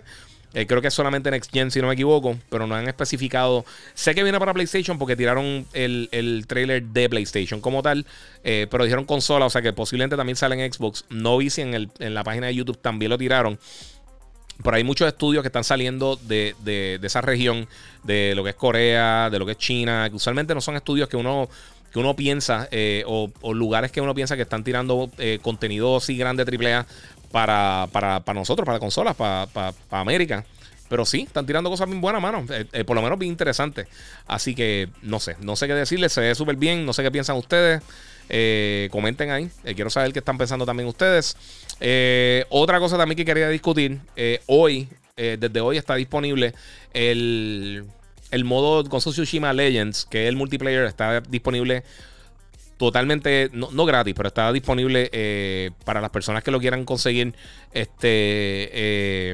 ¿Cómo les digo? Aparte, lo pueden comprar en $19.99 si no tienen el juego. Lo cual está cool. Si terminaste Ghost of Tsushima y lo vendiste y quieres jugar en multiplayer, pues lo puedes hacer. Si eres una persona que ya tiene Ghost of Tsushima, ya tiene Legends, y el nuevo modo Rivals, que es el modo cooperativo y competitivo que tienen, que empezó hoy. Yo todavía estoy jugando ¿cómo se llama? Estoy jugando también el Legends. El Director Scott todavía lo estoy jugando. Ya le he metido 118 horas a Ghost of Tsushima. Y realmente lo que he jugado solamente de multiplayer son como 15-20 horas. Y estoy bien bajito. O sea, yo pensé que iba a estar más alto en cuanto a los levels. Pero ahora que ya más personas, yo sé que lo tienen, y con todas estas cosas ahora en Play 5, con mejor frame rate, con mejor integración con el DualSense, está súper cool. Así que si no han hecho todavía la movida para jugar Ghost of Tsushima, mano, es de verdad de los mejores juegos de la pasada generación. Salió tan tarde en la generación que todavía se ve impresionante. Yo he tomado 1,000,000 de fotos en el photo mode. Los que me siguen en Facebook, en estos días tiré una selección de fotos que tomé en photo mode. Y les dije que soplaran un par de fotos y las tiré. Si lo quieren hacer, los que me sigan en Instagram por acá y tienen fotos de cualquier juego que han tomado bien cool en los photo mode, taguenme. Vamos a hacer eso. Vamos a empezar a tirar fotos y taguenme de las fotos que están tomando dentro del juego. Y yo les doy repost. Les doy repost porque están unas cosas bien nítidas en... Lo quiero hacer en Instagram. A ver si ahorita la subo porque tenía una foto aquí. A ver si lo puedo hacer sin hacer un desmadre aquí. Deja ver si puedo incluir una imagen que tomé bien brutal de Ghost ayer con una armadura. Es medio spoiler, pero realmente no medio spoiler, no tiene que ver porque es una armadura. O sea, pero es que se ve brutal. Vamos a ver si lo puedo conseguir rapidito. Los downloads. La bajé para eso mismo y no la puse acá. So, vamos a bajarla aquí rapidito. No sé si la están viendo en pantalla. Vamos a ver si no les desmadro esto. Ahí estamos. La estoy acomodando aquí rapidito para que la vean. Mira esa, qué belleza. Eso es literalmente hecho directamente en el photo mode de PS5. Con algunos filtritos, unas cosas, pero es que el juego se ve demente. Se ve tan y tan brutal, hermano. Yo estoy loco ya que llegué... que tengan la oportunidad todo el mundo de jugar la expansión. Si no han jugado Ghost of Tsushima, de verdad está lo que es Horizon, Ghost of Tsushima, Spider-Man, The Last of Us, son must play. Todos están demente, hermano. Mira, Héctor Hernández dice: Giga, no sé si probaste Horizon, se ve brutal ahora con las mejoras en PS5. Sí, juego como media hora, pero estoy haciendo 25,000 cosas y está fuerte. Mira, Mr. O'Green dice que el TCL R646 para nueva consola HDMI 2.1, 120 Hz, 55 pulgadas, 950 en Best Buy. Oh, cool, mano, brutal. Acá Oscar dice que Wukong se ve brutal. Tiene vibes de Outriders. Sí, ese juego se ve bien cool, el jueguito ese. Pero sí, esas son algunas de las cosas que están saliendo. También, obviamente, la semana que viene me están hablando de NBA 2K. Aquí esto es captura directamente de las consolas Next Gen. A mí me da risa. Yo quería mencionar esto porque todo el mundo, con los juegos de baloncesto, todo el mundo dice, lo mismo. Y yo, coño, ¿qué quieren que pongan? Jet ski. O sea, quieren que lo metan en un jet ski, quieren que tengan metralletas, que vuelen. Es un juego de baloncesto, o sea, no hay tanto cambio, hay que probarlo. Aparentemente va a tener un montón de integraciones con el DualSense, por lo menos en PlayStation 5. El juego el año pasado, yo sé que no tenía tantos cambios como lo que la gente esperaba para un juego Next Gen, pero el loading era inexistente. Y ese es de los primeros juegos que realmente uno se dio cuenta del loading, específicamente porque el loading de los juegos de deporte siempre es bestial. Mira, super cool, Amazing Samurai Armor, Ghost of Tsushima. Sí, papi. Pero a mí me llama la atención. Me gusta mucho el baloncesto. San Antonio obviamente está ahora mismo en un rebuild mode. Y yo creo que va a ser... Todo el mundo va a estar usando 2 o 3 equipos nada más. Quizás los Bulls, los Lakers y los Nets. Pero, por lo menos, si tienen equipos clásicos y eso, quizás puede ser un poquito más fair para que la gente pueda vacilar. Mira, Oscar dice, mano, pero un NBA Jam Next Gen estaría cool para variar. Eso sería un palo. A mí me encantaría ver un NBA Jam o un NBA Street. Yo te diría que un NBA Street, porque NBA Jam trataron... A mí me gustaba más el flow de NBA Street, que tenía su piquete, la música, o sea, con el hip hop y todas esas cosas. Estaba bien brutal.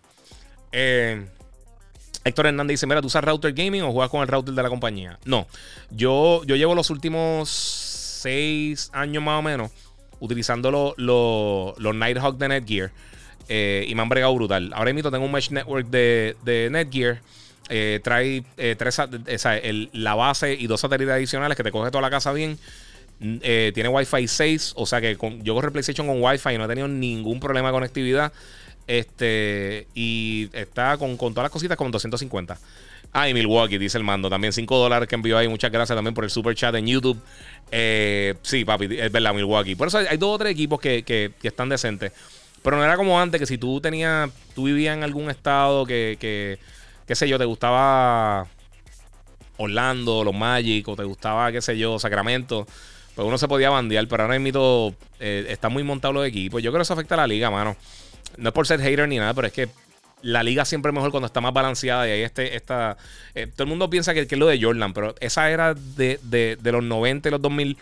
Había muchos equipos que estaban bien sólidos. O sea, ya en los 2000 pues estaban los Lakers y estaba San Antonio, pero también estaba Houston, todavía estaba duro. O sea, habían varios equipos que estaban, los Clippers y eso. Habían varios equipos que eran competitivos. Ahora yo creo que, bueno, también hay que ver cómo está Golden State, cómo regresa todo el mundo, pero no sé, yo pienso que se vacilaron un poquito. Mira, acá dicen, no, mira, qué cosa brutal, ya quisiera yo tener la para dejar todo atrás y hacer lo mismo en lo que puede, aquí apoyar, en lo que puedes, aquí apoyando, sí, papi. No sé dónde empezó esa conversación, pero supongo que gracias. Mira, yo uso un control de PS5 con Steam y otra cosa jugar con ese control. A mí me gusta mucho el DualSense. El control nuevo de Xbox también, y yo lo he mencionado muchas veces. Esta generación, estas nuevas consolas, en el control nuevo de Xbox y el de Play 5, yo pienso que son los dos controles mejores que ellos han lanzado. Y en el caso del Switch, el Pro, a mí me encanta el control Pro del Switch. Y casi nunca lo uso realmente porque siempre juego portátil. Yo nunca uso la consola conectar al televisor. Para mí el de esto es una base ya, pero sí sería un palo, mano. Mira, Andrea Alfonso, el 2022 viene bastante fuerte. God of War, Horizon, Elden Ring, tal vez Zelda yo esperaría un poquito más. La pelea por Game of the Year va a estar brutal, ¿no? Y también viene Starfield para Xbox. Hay un montón de cosas que vienen. O sea, literalmente, yo te digo, hay un montón, pero un montón de cosas que van a estar tirando el año que viene. Así que eso viene por ahí sólido. Mira, el que juega NBA 2K, de verdad juega My Player, no juega con los equipos normales. ¿Sabes qué? Mano, yo siempre juego los juegos de deporte. Yo juego el season regular. A mí no me gusta a mí no me gustan mucho los My Player. Me los disfruto cuando estoy haciendo el review y eso, pero no es lo que... No sé. Yo prefiero jugar... A mí los juegos de deporte me gusta para... Estoy aburrido y juego un exhibition o hago una temporada de NFL o de fútbol. Alguien me preguntó ahorita por MLB. MLB me gusta, lo que pasa es que las temporadas son muy largas. Yo no soy tan fan del béisbol como lo soy del fútbol y el baloncesto. Así que eso es parte de corillo. Bueno, ahora vamos a contestar un par de preguntitas que me enviaron por acá, dejar cuáles todavía están vigentes. Me preguntaron por la memoria, ya lo contesté. Mira, Ryuso me tiene bien por el techo. Sí, papi, la gente jugando Ghost. Me preguntaron acá, MD Yasuka me preguntó que si ha visto Solar Opposites, que es de los creadores de Rick and Morty. Mira, sí, la vi completa. Y al principio traté de ver el primer capítulo y no me mató. Yo pensé, no sé, como que no me gustó mucho al principio, pero le di otra oportunidad y me gustó. Para mí es la americandad de Justin Roiland. No es tan buena como la serie principal de ellos, pero se deja ver, está nítida, está en Hulu. La pueden ver en Hulu, está cool y como no tiene censura, pues a veces se pone bien al garete, pero está nítida. Adriel David me pregunta por el monitor Samsung nuevo. Tírame por... Te tengo que contestar. Yo te contesto directamente por DM, te envío el link. Mira, aquí Tony 1080 dice: ¿por qué no hace una reseña extra con discusión de spoilers? Para ver tu opinión. Eso lo voy a estar haciendo en Patreon. Para no dañarle la experiencia a la gente. También una cosa que pasa es que cuando reseño cosas, una de las cosas que me piden los desarrolladores o las casas de las películas o el distribuidor o lo que sea, evitar los spoilers por cierto tiempo para no dañarle la experiencia a la gente. A mí tampoco me gusta dañarle la experiencia a la gente.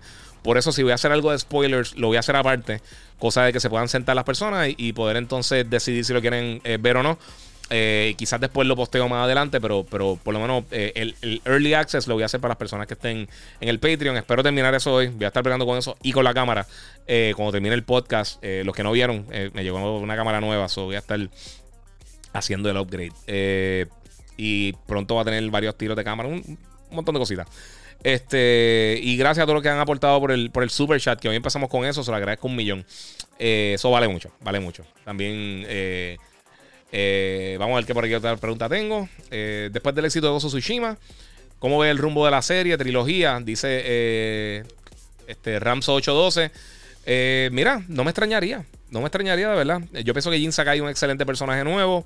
Se ha movido súper bien el juego, se está moviendo muy bien con todo lo que tiene que ver con ahora con el director Scott también. Ganó, o sea, la selección en los Game Awards el juego el año pasado. Por los fans del juego del año fue Ghost of Tsushima, mientras The Last of Us fue el juego del año como tal escogido por los periodistas. Así que, mano, hay un montón de cosas bien brutales. Sí. Mira, aquí, mira, yo tampoco era fan de los juegos de deportes, pero deja que Logan tenga 7, 8 años, papá. La riña va a ser real. A mí me gusta mucho. No. Yo amo los juegos de deporte. Yo tengo Madden desde el 93, creo. Todos los Madden. El único que no he comprado hasta ahora es este último, que no me mató muchísimo.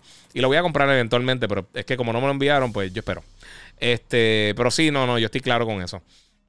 Mira, ok, para jugar la expansión de Ghost of Tsushima, hay que haber pasado a la historia principal. Tienes que haber llegado al segundo acto, si no me equivoco. Y entonces ahí te da acceso para poder entrar a la expansión. Si ya lo jugaste, pues entonces trasladar el save es bastante fácil. Esperamos que eso sea ahora la norma para tú poder trasladar de una versión a otra. Y entonces vas a tener la oportunidad de poder jugar Iki Island, que está súper cool, mano. Me pregunta por acá Alex Fernández, perdóname, 7315, ¿cuándo Sony volverá a tirar un juego de boxeo? Bueno, Sony como tal nunca ha hecho un juego de boxeo. ¿Cuándo viene un nuevo juego de boxeo? Pues ahora salió el de Creed Fighting, no sé cómo se llama, de VR, que es tan decente. Y por ahí viene el de Esports Boxing Championship. Personalmente se ve súper bien. Y lo he mencionado muchas veces. Por alguna razón me tiene mala espina. No sé si... Yo pienso que hay muchas expectativas por un juego de boxeo y no creo que va a llegar por ahí. Mira, espérate. Alexus me pregunta... Mira, Giga, ¿qué opinas de Metroid Dread? ¿Vale la pena, sí o no? A mí me encanta Metroid. Ellos no hacen un Metroid así tradicional 2D hace casi 20 años. Así que yo espero que sí, que el juego venga bueno.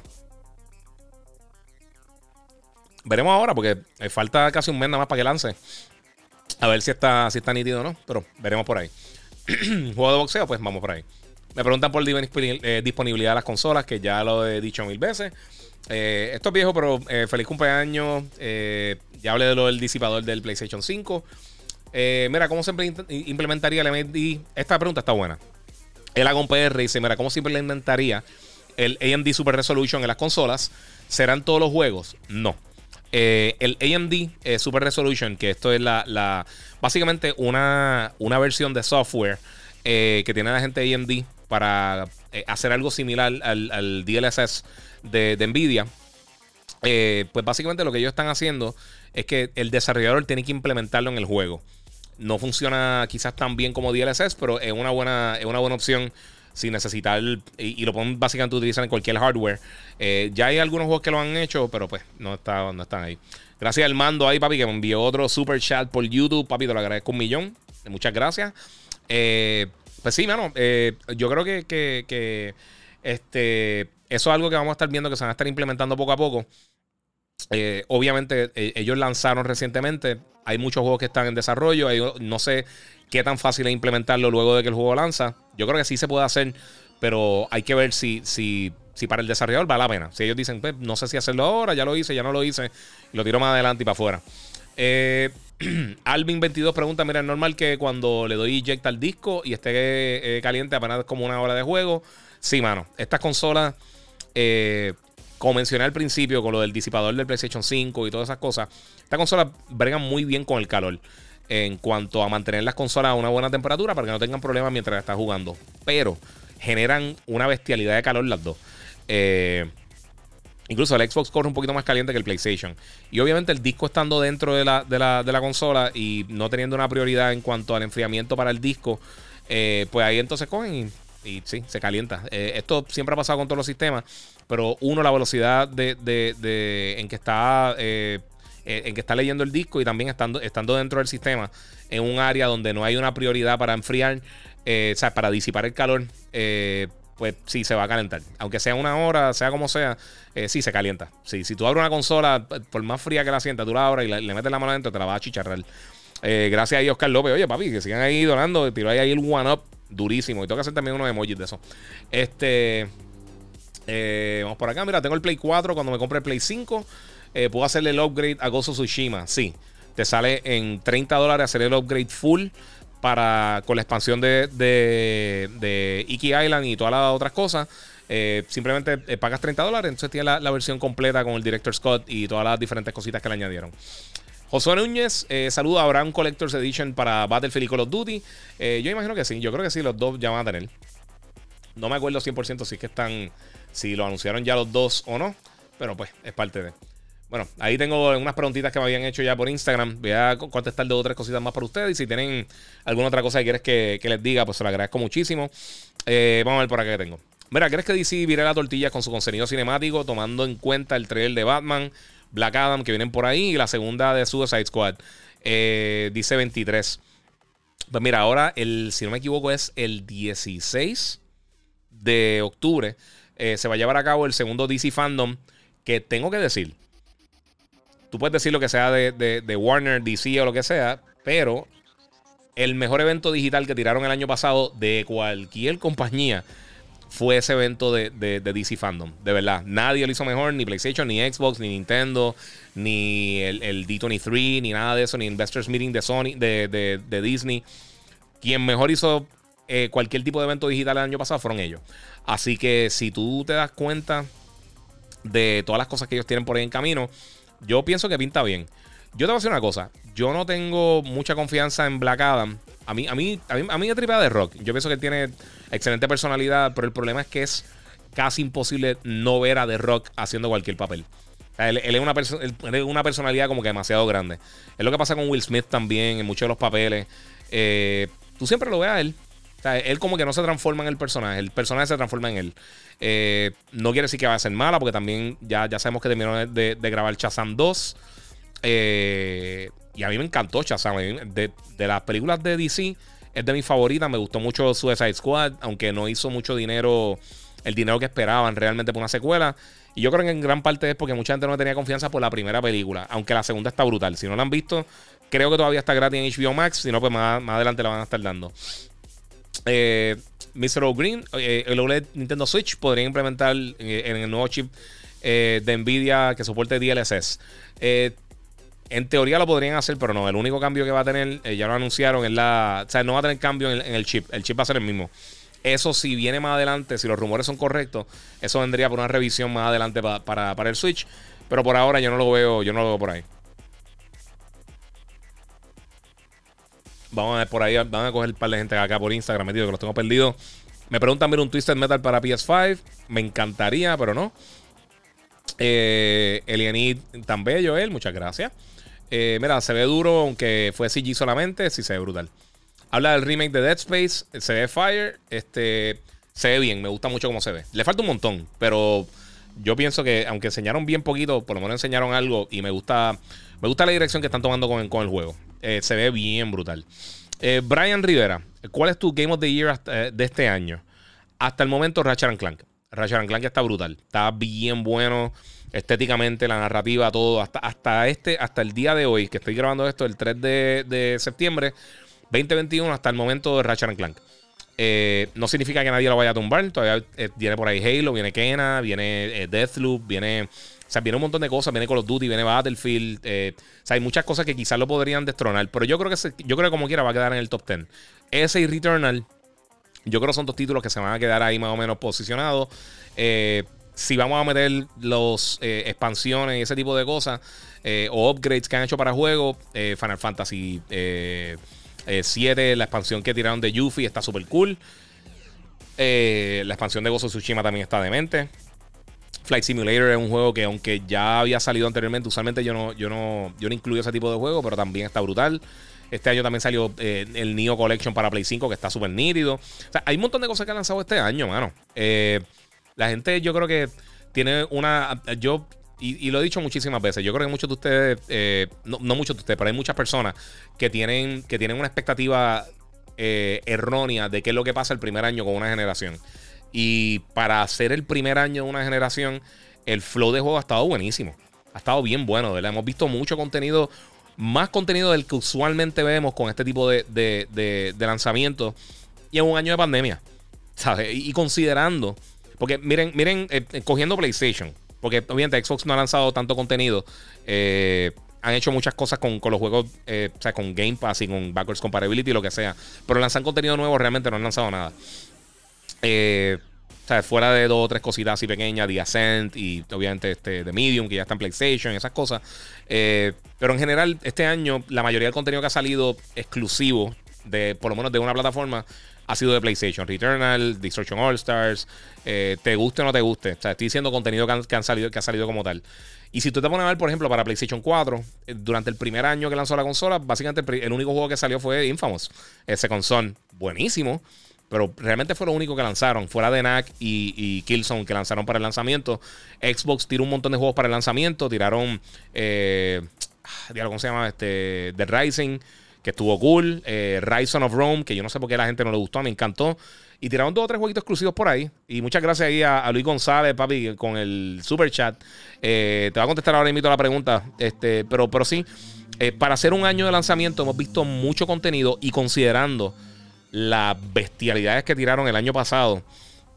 Piensen en los estudios internos de PlayStation. Tiraron Dreams, tiraron MLB el año pasado.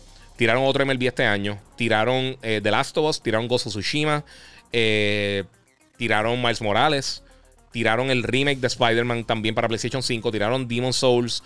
Tiraron Astro Bot. Tiraron Box Snacks. O sea, eso fue... O sea, estamos hablando del último año y medio. Eso es bien impresionante. Ratchet & Clank, Returnal, Oddworld. O sea, hay mucho contenido que han lanzado y la gente está como que no han tirado nada. Si tú miras todas las generaciones de todas las consolas que han lanzado en la historia, el primer año usualmente tiende a ser medio lento. Y así. Mira, Luis González, que tiró $5 ahí por el super chat. Muchas gracias, papito, lo agradezco.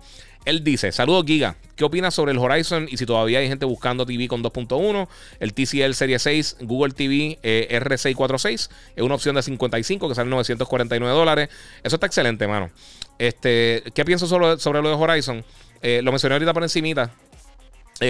No creo que es la manera más fácil de tú llevar el mensaje, cómo tú vas a conseguir una o dos versiones del juego, pero yo estoy bien entusiasmado con el juego. Mi juego favorito de la pasada generación, no estoy diciendo que sea el mejor de la pasada generación, pero mi juego favorito fue Horizon Zero Dawn.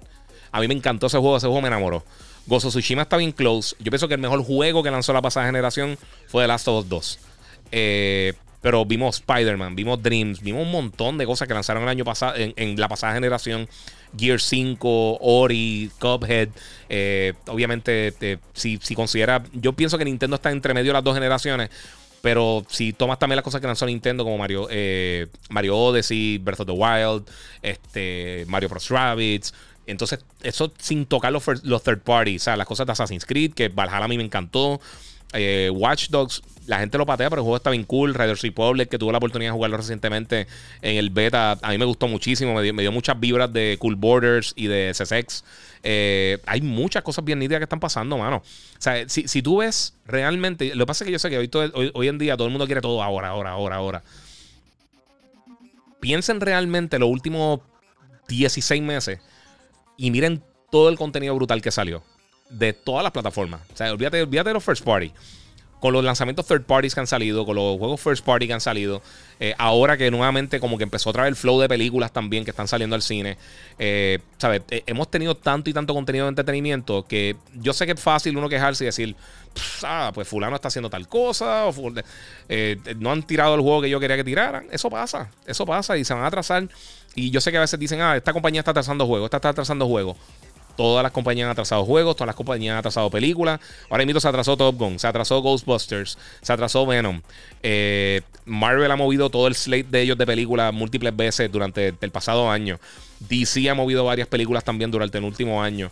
Ahora, por ejemplo, los juegos de los dos juegos de DC grandes, que los vamos a estar viendo en DC Fandom, el juego de Gotham Knights y el juego de Suicide Squad, Kill the Justice League, ambos los vamos a estar viendo ahora. Eso se supone que lanzaron para el principio de este año, por lo menos el de Gotham Knights. Y esos juegos van a estar llegando ya más adelante. O sea que vamos a estar viendo nuevamente contenido de esos dos títulos. Las cosas de Star Wars que vienen por ahí que se han atrasado. ¿Sabe? Hay que ser realista y ver las cosas como son. La pandemia ha atrasado todo.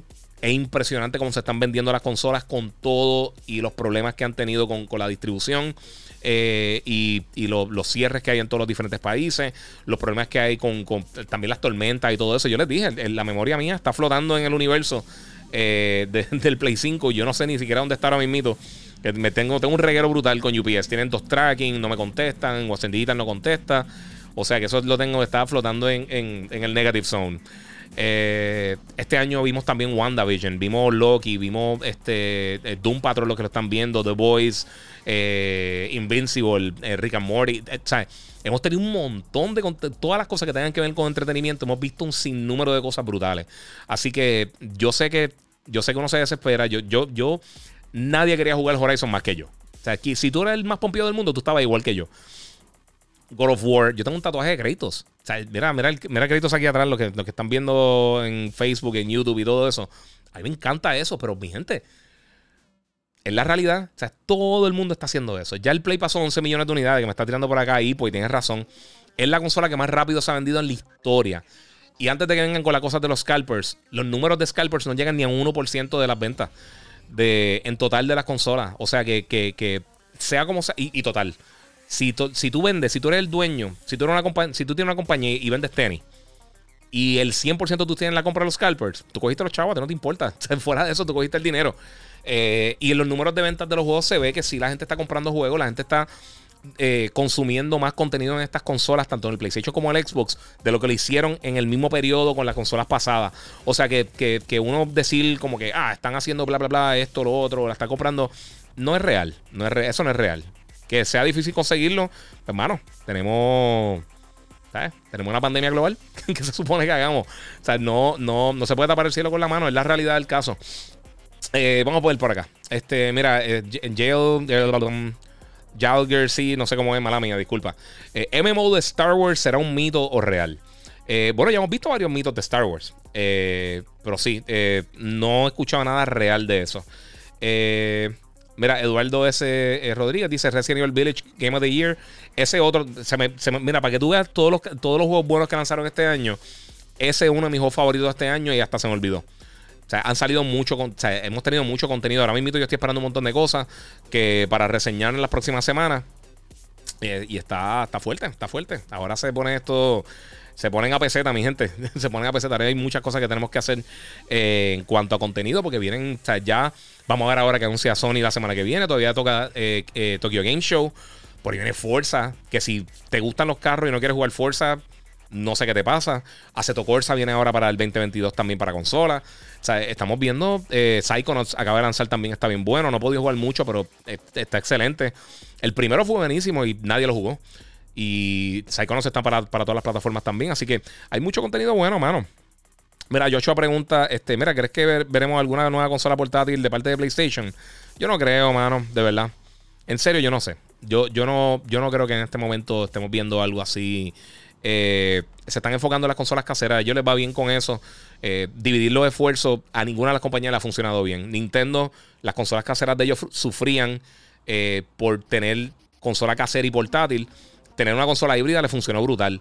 Pero en el caso de PlayStation y Xbox tienen unos mercados bien diferentes. Ellos se enfocan más en los third parties, en el contenido interno y los servicios y todas esas cosas, más que Nintendo, que realmente no se enfocan online.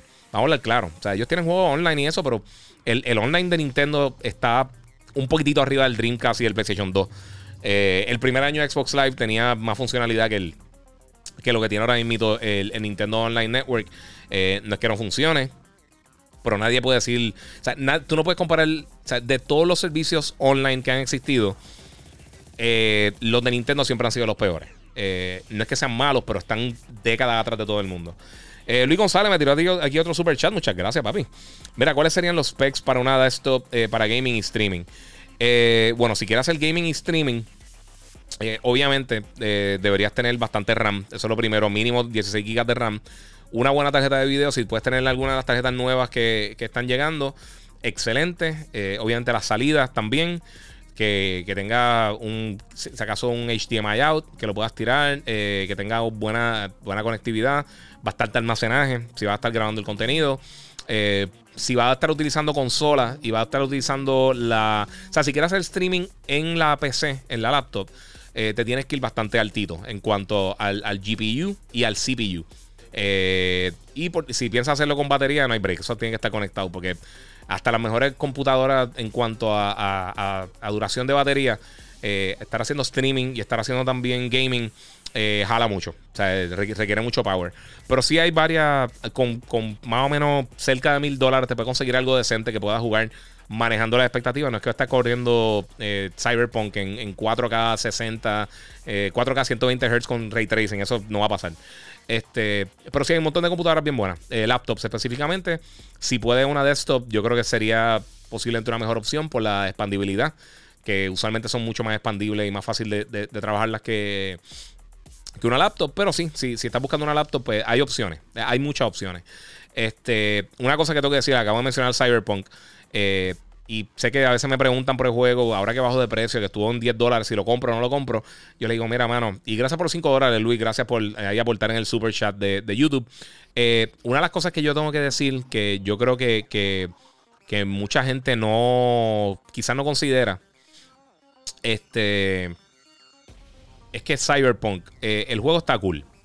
No era calidad Game of the Year. O sea, no se vayan en el viaje que te piensen que The Witcher no estuvo tan bueno como The Witcher. Estaba bien bueno, pero todavía la versión Next Gen de Play 5 y Series X, que se supone que lanzara a finales de año, el año pasado, después se supone que lanzara este año, ya están diciendo que todavía no piensan que va a salir este año. Así que ellos se tiraron muy para atrás, pensando en que la gente lo va a comprar porque ya confían en la compañía. Y eso es de los errores más grandes que puede cometer una compañía. Así que, desafortunadamente, yo todavía no lo puedo recomendar. Ya, yo pasaría a la página. Vienen muchos juegos buenos. Olvídese de Cyberpunk. Eso no se merece su dinero, de verdad. De la manera que trataron al consumidor. Y yo odio el término anticonsumidor. Pero si una compañía hizo algo así, mano, fueron ellos. Mira, Brian Rivera, ¿crees que nominen a Cyberpunk para la lista de Game of the Year? Quizás en PC. En consola, imposible. Todavía no está corriendo bien en las consolas. ¿Cuántos juegos tú has visto que quitan de un store por meses? O sea, tuvo casi 6 meses o más de 6 meses fuera de PSN. Y eso no es algo de que están molestos ni nada. Es que realmente el juego no corría. O sea, era una estafa para que devuelvan el dinero. Miente, para que todo el mundo devuelva el dinero y lo quitan de las tiendas. Eso está bien feo. O sea, eso está bien feo. Mira, como les digo, muchachos, comenta por acá por YouTube. Acabo de salir del cine y vi la película Shang-Chi y está dura. Sí, está durísima, está bien brutal. Miente, yo sé que a veces piensan que uno reseña todo lo más bien y todo es la mejor cosa del mundo. Yo me disfruto de esto como ustedes. Este es mi trabajo, pero yo me disfruto todo esto igual que ustedes, hermano. Y como yo decido que yo voy a reseñar, si yo veo un juego que yo sé que no me va a gustar, yo reseño mis cosas yo solo. O sea, que no pido algo que yo sé que no me va a gustar. A veces si me envían algo, yo pues tengo que probarlo porque sé que es algo que mucha gente está esperando y quieren saber acerca de él. Pero yo no gasto tiempo con cosas que no me gustan o que yo no pienso que me va a gustar. Y como yo llevo tanto tiempo haciendo esto, mayormente las cosas yo sé que me va a gustar y que no me va a gustar. Así que yo estoy bastante claro con cómo se ve el contenido y pues me voy por ahí. Mira, Celestino dice, Giga, quiero a favor. Le envío un saludo a Elson Rosario, full Sonyer y fan tuyo de corazón, y muere por un saludo de tu parte. Saludito ahí a Elson Rosario, papi. Muchas gracias por el apoyo, te lo agradezco muchísimo. Así que estamos aquí. Si quieres ver la mejor calidad, los que están acá por Instagram, lo pueden ver por YouTube, que ahora tengo el super chat y pueden aportar por ahí, pueden ver todo lo que está pasando. Está el chat unido con todas las diferentes plataformas, que es un poquito más fácil ver lo que está comentando todo el mundo. Y pues, mano, de verdad que eso lo agradezco mucho a todos ustedes por el apoyo. Pero allá se ve mejor. Si pueden ir al canal de YouTube, en los stories yo puse el link. Pueden ver los trailers y las cosas que estaba subiendo. Ya no va a estar tirando más trailers, ya tiene casi todo. Pero entonces después lo pueden ver. Suscríbanse ya al canal. Eso ayuda muchísimo también. Vamos a ver qué más tengo por acá. El mando, como les digo, muchachos, eres el duro. Gracias, papi. Vamos por ahí. Mira, Excel. Luis jugar y stream la misma PC, los specs van a variar, qué va a jugar y qué resolución va a stream. Sí, exacto. Aunque ahora emite mucho software bueno para streaming, mano. Restream está, obviamente, si quieres usar OBS y eso. Depende de qué tú quieras hacer. En las consolas, si quieres empezar a hacer stream, aunque sean las consolas anteriores, el Play 4 y el Xbox One, con los webcams de ellos, es la manera más fácil de empezar. Obviamente no va a tener la calidad gigantesca, pero por ejemplo, Tyron Magos, que a mí me gusta mucho el contenido de él, hace muchas cosas de reaction. Él a veces hace streams de gaming y él lo hace directo el play con la camarita. No es lo más elegante del mundo, pero en lo que empiezas a coger tracción y ves si realmente te gusta, si ya tú tienes las consolas, pues es una forma bien económica de comenzar, y no tienes que entonces gastar mucho chavo, mucho dinero. Eso es parte de... Mira, opinión del short de Rick and Morty, que sale Doc de Back to the Future. Sí, mano, mira, esto pregunta el mando. Esto ya me lo ha preguntado mucha gente, pero lo voy a comentar ahora bien. Hoy salió a través de la página de Adult Swim o la de Rick and Morty en Instagram y en las diferentes redes. Tiraron un clip live action que abre el portal. Es más, yo creo que tengo un ruido aquí. ¿Podré ponerlo? A ver si puedo ponerlo. A ver si, sin que se me madre todo. Vamos a ver si puedo poner el aquí. Ah, no va a sonar. Pichén. No voy a hacer esta estupidez. Pues sale del portal y sale Christopher Lloyd, que fue el que hizo Doc Brown en las películas de Back to the Future, el doctor, el científico loco. Y él es la inspiración, tanto Marty, que era obviamente Michael J. Fox. Ellos eran la inspiración de Rick and Morty. El primer short que hizo Justin Roiland, que era bien ¿sabes? Una animación bien, ¿sabes? Se notaba que era bien cruda, bien, ¿sabes? Era un vacilón que estaba haciendo. Se llamaban Doc and Morty originalmente. Entonces después se cambió a Rick and Morty, obviamente por los derechos, pero entonces sale Christopher Lloyd como y no me recuerdo el nombre del actor, pero él salió en It, creo que salió en una de las películas de It, uno de los muchachos de It. Y entonces ellos van a ser básicamente los próximos personajes que van a estar ahí. Eso está súper cool. A mí vi eso y dije, eso está nítido. Eso me gusta que hagan ese tipo de cosas. No sé si es un anuncio esto loco al garete que hace Adult Swim a cada rato, o si realmente va a ser algo que vamos a estar viendo en el próximo episodio. Así que vamos a ver qué pasa, porque estaría bien cool que hicieran eso. Vamos a ver por acá qué otras cosas tienen. Considera el juego The Ascent mejor que Cyberpunk, dice Piel Río. Mira, ok. No es que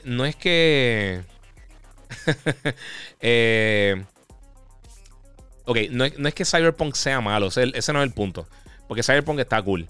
Yo todavía no he jugado The Ascent completo. He jugado un poquito, que sé, jugué como una hora, pero el problema es que en el estado que está, de que no corre bien esas cosas, no vale la pena realmente jugarlo.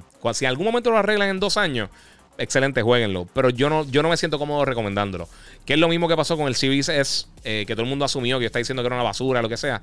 No es así. Lo que pasa es que si te voy a recomendar una consola, obviamente si la compras te la vas a disfrutar bien brutal, pero si tú me preguntas cuál yo te recomiendo entre el X y el S, te recomiendo el X 100%, porque es que es mucho mejor en todos los aspectos. O sea, la única ventaja que tiene el S sobre el X es el tamaño y el precio. De la misma manera acá, Cyberpunk no es que es un mal juego, pero te va a dar 200,000 problemas y el desarrollador simplemente no está haciendo el trabajo que tiene que hacer. Y ya están hablando de otros proyectos. Ya también hablaron de que el upgrade que iban a hacer para The Witcher, ahora para finales de año, para Next Gen, eso no viene este año tampoco. O sea que ellos están bien arrollados. Ahora mismo están bien atrás en cuanto al desarrollo. Ellos dijeron que iban a tirar unas cosas, un DLC para Cyberpunk, tiraron unas cosas cosméticas que realmente no tienen ningún tipo de peso. Así que ese es el punto, mano. O sea, uno tiene que llegar uno tiene que llegar al momento que no... que, ¿sabes? Si tú quieres, ¿sabes? Tu dinero, si tú quieres comprarlo, excelente. Pero yo, por mi trabajo, yo no me siento cómodo recomendándotelo. Básicamente, esa es la mejor forma de decírtelo. Yo no me siento cómodo recomendándolo porque no está o sea, no tiene una estabilidad y no está hecho, o sea, de la manera que lo hicieron, no está ready para lanzar. O sea, todavía no está ready para lanzar. Y es un dolor de cabeza. Si lo vas a jugar en PC y tienes un mega rig bien brutal, pues ahí posiblemente le sacas el provecho. Pero fuera de eso, las consolas Next Gen corre decente, pero como quiera, está corriendo un juego en retrocompatibilidad. Porque disculpen, yo lo tengo en Xbox. Yo lo compré en Xbox porque a mí no me lo enviaron, porque ellos no estaban enviando antes de tiempo. Y yo dije, no, pues pichea, olvídate. O sea, lo voy a jugar. Pero de verdad, aunque me gustó mucho, no era como para pasar los dolores de cabeza. Y tampoco no es para recomendarlo. O sea, yo no me siento cómodo recomendándolo. Si tú lo quieres usar, pues eso es tu opción allá. Tú tampoco tienes que comprar lo que yo te diga. Pero si estoy aquí para recomendarte las cosas, simplemente para que no salga trastocado. Ok. Mira, dice por acá Giga, ¿cuánto tú piensas que los juegos de PlayStation 4 y Xbox van a dejar de salir? Bueno, sabemos que este año vienen un montón de juegos para ambas plataformas. O sea, ahora hablando de no solamente 2021, pero 2022. Yo imagino que ya a mediados de 2023, quizás tirando para 2024, van a ir bajando poco a poco la producción. Yo creo que esta tirada de juegos, si PlayStation, en el caso de PlayStation, si PlayStation llega a 20, 25 millones de unidades para o sea, ellos esperan, creo que son 23, 24 millones de unidades, tenerlas ya vendidas, o no sé cuál era la cifra como tal, 23, 27, algo así, para marzo del año que viene. Si ellos tienen esos números y ya para mediados del año que viene están pisando 30 y pico millones de unidades, pues entonces yo pensaría que ellos ya se empiezan a mover para allá porque ya tienen una base de usuarios suficientemente grande para poder justificar eso. Ahora mismo que tienen 11 millones de unidades, es un número excelente, pero tienen 140 y pico, casi 20 millones de PlayStation 4. Obviamente tienen más posibilidades de vender. Tienes que contrarrestar los costos de manufactura del Play 5. Que si quizás si las cosas fueran diferentes, quizás ya estuvieran en 16, 17 millones de unidades vendidas, quizás más.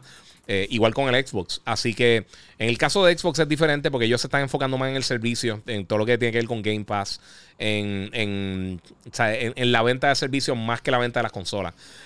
Así que yo creo que Xbox va a estar más tiempo tirando para todas las diferentes plataformas y más aún que en algún momento lo que queda del año Microsoft, que eso va a estar brutal. Si funciona bien va a estar brutal. Que Microsoft ahora para finales de año va a estar incluyendo un update para Xbox Game Pass Ultimate, que en Xbox One tú vas a poder correr juegos de Next Gen, juegos como que son solamente para Next Gen. Juegos como bueno, el único ejemplo que tiene ahora mismo realmente es Flight Simulator. Eso lo podrías correr a través del cloud de las consolas nuevas, pero eso depende de cómo va a estar allá. Mira, dice aquí 23, papi, 27 millones de unidades en un año es un montón. Sí, pero eso considerando estas 11 millones y de aquí a marzo del año que viene, considerando también las ventas de Navidades. Por eso yo creo que ya cuando tengamos ventas de Navidades vamos a tener una idea más clara de cómo se va a mover. Yo nunca en los 20... Yo llevo 17 años trabajando en los medios como tal con el gaming. Y desde el 2000 yo estoy trabajando de alguna manera u otra con gaming, en tiendas y todas estas cosas. Yo he estado viendo lanzamientos desde el PlayStation 2 en adelante. Y si tú... Bueno, desde el 2001. Yo trabajé el Xbox y el GameCube. Fueron los primeros lanzamientos que yo traté como tal, pero yo estaba bien pendiente ya del Play 2. Y las consolas, la demanda más grande de consolas que yo he visto en la historia ha sido con el Play 5. Ni con el Switch, ni con el Play 2, ni con el Play 4, ni con el Wii. Esta es la demanda. Y por demanda quiero decir que mucha gente la está buscando constantemente. Que dure tanto tiempo es impresionante. Si ya ellos empiezan a tirar números más grandes de unidades a las tiendas, se van a seguir vendiendo. Igual con el Xbox. O sea, se están vendiendo todo lo que están tirando. Y aunque dure un poquito más el Xbox, como quiera se está vendiendo muy bien. Hay mucha demanda para las dos consolas. Y cuando el Switch tire su próxima versión, el OLED va a vender como si fuera este mismo Switch. Va a seguir vendiendo y todo lo que tienen lo van a vender. Pero cuando Nintendo haga el brinco para un real sucesor para el Switch, ahí entonces también yo creo que la gente lo va a estar... O sea, si tienen algo atractivo para el consumidor, que yo pienso que lo van a tener, van a vender una bestialidad también. Pero PlayStation no me extrañaría que si ellos quieren tener esos números 20, 25, 27 para el año que viene, que sería vender en el próximo año fiscal una...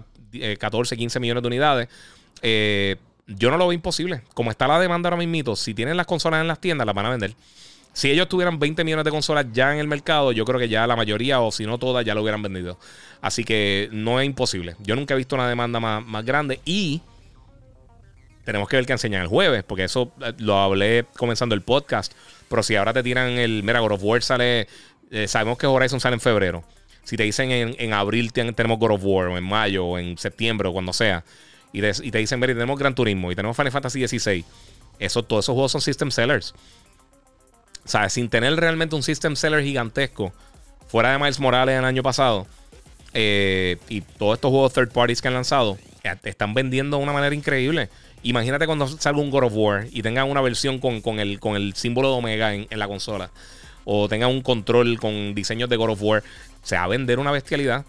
O sea, eventualmente vamos a estar viendo ese tipo de cosas y se va a ver bien. O sea, la venta va a seguir creciendo. O sea, esta generación yo creo que va a ser overall, juntando todas las ventas de todas las diferentes consolas, yo creo que la consola puede que sea la generación más exitosa en la historia de la industria. Yo espero eso. Eso es lo que yo estoy pronosticando, por lo menos. Si no la más, va a estar close. A todos los que están por YouTube, mano, activé ya lo del super chat. Si quieren aportar por ahí en confianza, gracias a todos los que lo han hecho ya. Estoy leyendo aquí los comentarios de ustedes. Vamos a ver por acá qué otras preguntitas tengo. Axel Acosta dice: Giga, ¿hiciste el Patreon? Mano, me faltan unas cositas. Espero esta noche terminarlo. Estuve medio pillado y no tuve la oportunidad de hacerlo hoy, pero sí activé el super chat en YouTube. Si brincas para allá, tiene mejor calidad que hasta en Facebook. Y puedes aportar por allá. Te lo agradezco muchísimo. El mando, Navidades, la gente no hace fila para vacunarse, no harán filas para buscar el PS5. No, pero es que si lo trabajan como lo trabajaron para el lanzamiento, yo creo que pueden hacerlo cool, bien. Y sí, la gente hace fila para comprar las cosas. Giga y el despelote de 343 Industries, dice 23. Yo no sé, mano. De verdad, yo no sé qué decir de 343, que no suene como que lo estoy pateando. Es la cosa, yo no confío todavía en ellos, mano. De verdad. No sé. Es que no tengo idea. O sea, de verdad, yo no sé qué está pasando con 343. Yo ya muchísimo tiempo flotando en juegos decentes de Halo. Pero Halo no era para tener juegos decentes. Halo es para tener juegos AAA gigantescos, system sellers. Y no lo han hecho hace mucho tiempo. Así que no sé. Mira, Brian Rivera pregunta: ¿crees que God of War sea mejor que el anterior? ¿Y cómo crees que mejorará? Quién sabe, mano. Obviamente todo lo que tiene que ver con el DualSense, eso va a ser un palo. Pero como va a ir para las dos consolas, más que nada yo creo que seguir implementando nuevas cosas en cuanto al gameplay. Siempre, si tú ves todos los God of War, implementan nuevas movidas, nuevas armas. No sabemos cómo ahora va a cambiar el rol de Atreus, si es mayor. O sea, hay muchas cosas que pueden hacer. Pero lo que hicieron con God of War es de los mejores juegos de la pasada generación. Yo pienso que es el mejor juego de la serie. Está ahí con God of War 2. Así que la cosa pinta bien. De que pinta bien, pinta bien. Yo pienso que al menos va a ser igual de bueno. Y con los que no han visto el documental de Racing Kratos, si ven eso, o sea, se dan cuenta lo difícil que fue desarrollar este título. Ahora que ya tienen los pies en la tierra, que ya saben lo que están haciendo con esta nueva franquicia, con esta nueva manera de crear God of War, van a tener algo bien cool. Para mí pinta bien. Realmente el peor God of War ha sido bueno, que fue Ascension, creo que fue. No fue malo, a mí yo lo encontré súper entretenido. Lo que pasa es que se sentía como más de lo mismo, pero me lo disfruté bien brutal. Lo que pasa es que sí, ya la franquicia necesita un refresh. Y lo tuvieron y vimos la bestialidad que hicieron ahí. Vamos por aquí. Saludos, Giga. ¿Qué esperas para el showcase de Sony? ¿Mostrarán algo de God of War? Lo comenté al principio del podcast. Yo pienso que sí. Que van a mostrar algo ahí nítido, pero no sabría decirte. Alexus dice que puede esperar de Eternals. A mí, por lo que he visto, para mí se ve épica la película. Yo pienso que va a ser... Yo pienso que puede tener el mismo impacto que tuvo Guardians of the Galaxy cuando lanzó. Que es algo que nadie conocía, que es algo totalmente nuevo, algo bien diferente dentro de lo de Marvel, y que va a abrir muchas puertas para el futuro del MCU. Tiene un montón de actores buenos. Tiene un montón de gente de Game of Thrones, Salma Hayek, Angelina Jolie. O sea, tiene un montón de actores brutales. Y lo que he visto hasta el momento se ve brutal. Además que la persona que está dirigiendo la película, Chloe Zhao, ella también ganó el Oscar el año pasado con Nomadland como mejor película y mejor director. Así que pinta bien, pinta muy bien. Y creo que la música la está haciendo la misma gente, la misma persona de God of War, si no me equivoco. Vamos para Patreon, Giga. Sí, papi, eso voy a ver si lo hago. A ver si lo puedo terminar hoy. Cuando termine aquí voy a bregar con la cámara y voy a bregar con el Patreon también. Papi, que quería hacer eso ahorita, pero tenía una luz que se me dañó el power cable y tuve que ponerme a cambiar y a cambiar el cablado. Barber Money Gaming, papi, dime lo que da la que hay. Iván, dímelo. La mejor noticia esta semana: Forza Horizon 5 está para Xbox One. So puede esperar para el Series X y seguir dándole duro al Play 5. Cool, mano. Sí, papi, Forza es la bestia. Sí, Patreon, tíralo, sí lo va a tirar. Tan pronto lo tire, lo voy a anunciar en todas las redes. No te preocupes, tan pronto tenga el Patreon ya set. Me faltan 2 o 3 cositas. Quiero hacer un videito también, pero a ver si lo hago con la cámara nueva para entonces tirarlo. 23, mira, yo por lo menos no puedo imaginarme cómo el próximo God of War se pueda ver mejor. Sí, es que esa es la cosa, mano. Por eso es que los visuales para mí, o sea, no son... ayudan muchísimo. Y obviamente a todo el mundo le gusta un juego que se ve hermoso, así como Ratchet, o como Ghost of Tsushima, o como The Last of Us, o como el mismo God of War. Siempre hay cositas que pueden hacer. Pueden mejorar la textura, obviamente todo lo que tiene que ver con Ray Tracing. Si es que va a ser incluido ahí, pues veremos. El talento lo tienen ahí. Mira, ¿qué juego no te ha sorprendido o ha sido más de lo que esperaba? Dice Ainara Love. Mano, el Madden de este año tiene unos cambios cool, pero en general no me mató. Outriders me gustó mucho. Yo sé que mucha gente patea ese juego, pero sí, no era lo que me estaba matando. Mira, Redex Gamer dice que desde que tiraron los 60 frames en Horizon Zero Dawn, que no lo suelta, así durísimo. Ah, mira, hay juegos de los que no hay ninguna noticia, como el DLC de Cuphead o Silk Song. Sí, no hay nada. Ahí es lo que pasa, mano. Todo el mundo se ha atrasado, ¿verdad? Dejar que otro juego así me ha sorprendido. ¿Cuál me sorprendió bien brutal? Fíjate, It Takes Two me sorprendió muchísimo. Lo vi super cool. A mí me gustó el primer juego de ese estudio. Pero jamás pensé que iba a estar tan cool. Me gusta, está bien creativo, está bien nítido, está para todas las plataformas. Eso es full cooperativo, pero tú puedes comprar una copia del juego y puedes invitar a una amistad tuya. Baja el demo y puedes jugar gratis, así que está super cool. Eso es de la gente que hizo A Way Out, el desarrollador este que siempre está hablando malo en los Game Awards. Pues él. ¿Crees que enseñarán algo de Forsaken? Dice Jan26PR100. Puede ser. Puede ser. Far Cry 6, me preguntan que si tengo hype. Yo tengo mucho hype por Far Cry. A mí me encanta Far Cry. Far Cry es de mi franquicia favorita. Pero, mano, la realidad del caso es que yo creo que ha enseñado demasiado. Por eso ya yo estoy evitando todo lo que están enseñando de Far Cry. Pero estoy loco por jugarlo. Tan pronto lo tenga en las manos, lo voy a jugar inmediatamente. Disculpa. Inmediatamente. Mira, multiplayer de The Last of Us 2, ¿cómo podría ser? Pues aparentemente, si es como lo que hicieron anteriormente de Factions, estaría bien cool porque es más lento, es más estrategia y está bien cool. A mí me gustaba mucho el multiplayer de The Last of Us, igual que el de Uncharted. Fíjate, esta gente hace un multiplayer bien cool. Mira, Sontito7 pregunta, mira, saludos Giga, ¿te gustó el final de Metal Gear Solid 5? Al igual que Metal Gear Solid 2, tiene mensajes que rompen la cuarta pared. Kojima siempre con su creatividad. Sí, mano, no era lo que yo me esperaba, pero a mí no me molestó, fíjate. Ese juego se nota que lo estaban empujando para que lo terminara rápido. Ya le estaba a punto de salir de todo lo que está pasando con este... ¿Sabes? Konami, sacarlo sacar a Kojima de Konami. Y se nota que le estaban metiendo mucha presión y no pudo terminar como quería el juego. A mí Death Stranding me encantó. Si te gustó Metal Gear Solid 5, Death Stranding está súper cool. Eventualmente tiene casi igual de cantidad de acción como tiene Death Stranding. Metal Gear. Pero está bien bueno, me gustó mucho. ¿Viste el Xbox de Far Cry? Está el garete, sí, está bien loco. Se ve cool. Mira, Andrea Alfonso pregunta si PlayStation sacará algún día un remake de Jak and Daxter. Puede ser, puede ser. Yo no creo que tengan prisa para hacerlo, pero yo creo que eventualmente quizás vemos algo de eso, porque han tirado los collectors. Pero esos collectors, yo creo que, o los trilogy esos que han tirado, los están haciendo para medir el interés del público de tirar una versión nueva. O sea, que quién sabe. ¿Crees que PlayStation...? Ah, ok, eso mala mía, lo contesté. José González, háblame de Kena Bridge of Spirits. Yo estoy esperando a ver cuándo me van a decir para reseñarlo. A mí me encantó la versión original del juego. Perdón, la versión original del juego no. Yo pude jugar un demo de 40 y pico minutos y me encantó. Está bien, bien, bien bueno. Ese, junto con Forza, es de mis juegos más anticipados del año. De verdad que está bien brutal. Saludos Giga, desde Chicago. ¿Jugaste Call of Duty Vanguard? Sí, lo jugué. Al principio del podcast, más o menos como los primeros 20 minutos, 20 y pico minutos, tengo una sesión de juegos del modo nuevo de Vanguard de Champions Hill.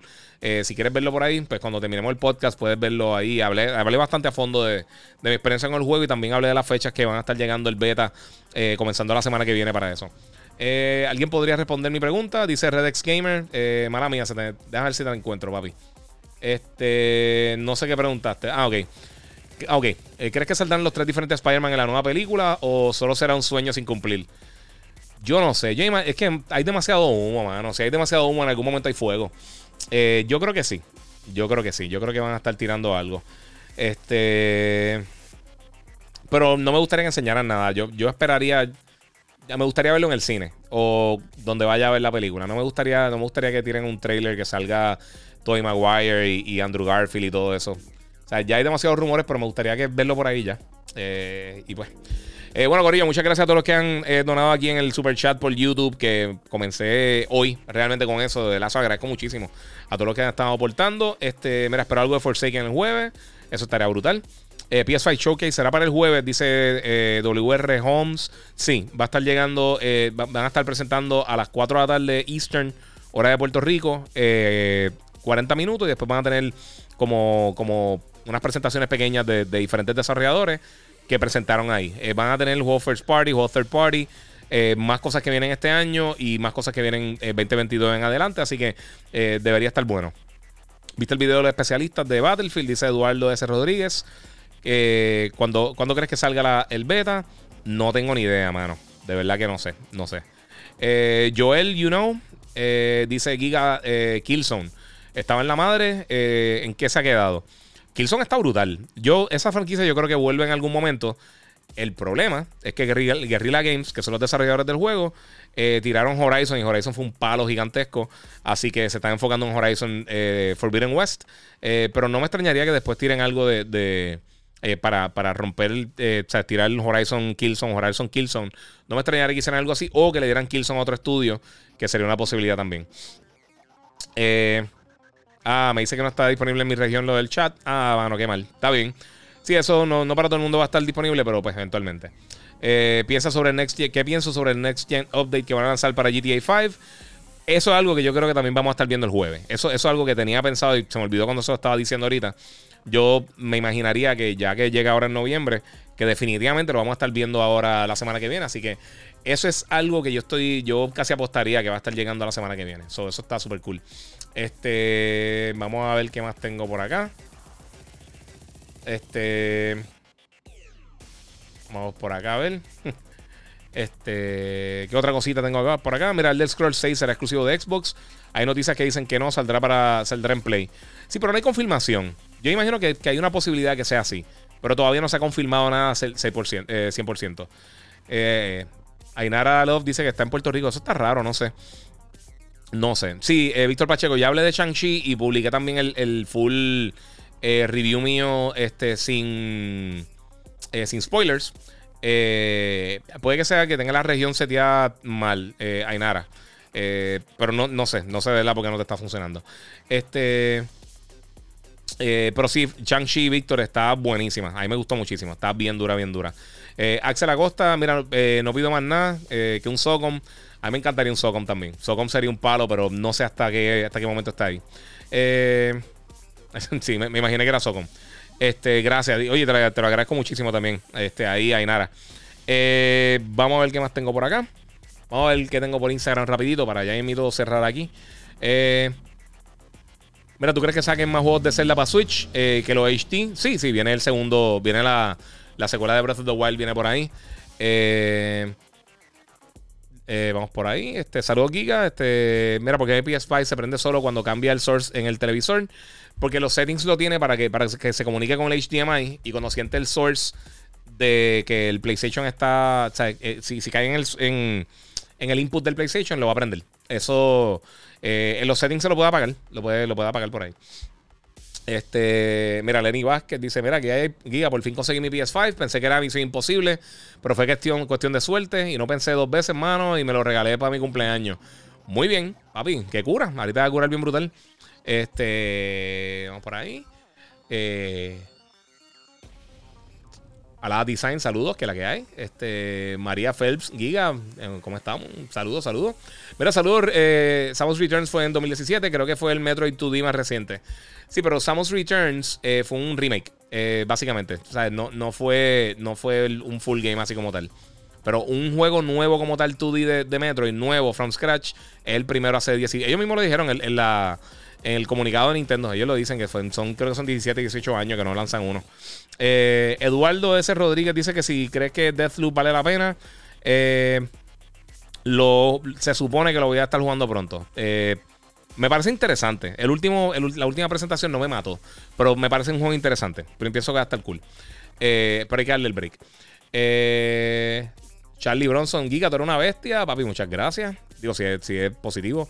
¿Qué juego nuevo te ha sorprendido o ha sido más de lo que esperabas? Yo creo que se lo contesté ahorita. ¿Qué resolución es la imagen del cine?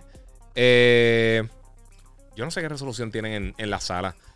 Se supone que estén proyectando en 4K, pero no estoy seguro cómo. Creo que las XC tienen mayor resolución que IMAX, porque IMAX dividen la resolución para cada ojo si estás viendo en 3D. Pero sinceramente no sé en qué. Eso lo habíamos hablado hace tiempo con los técnicos de Caribbean, pero no estoy seguro. PRNM87, dímelo, Guía, buenas noches. Saludos desde New Jersey. Saludos, mano. Ojalá no esté inundado, porque sé que varias cosas que tengo que encargué están ahí flotando. Y pues, mira, en 2K, Oye, el 2K 22 del NBA está brutal. Ese pronto lo voy a estar jugando también. Voy a tener el review más adelante.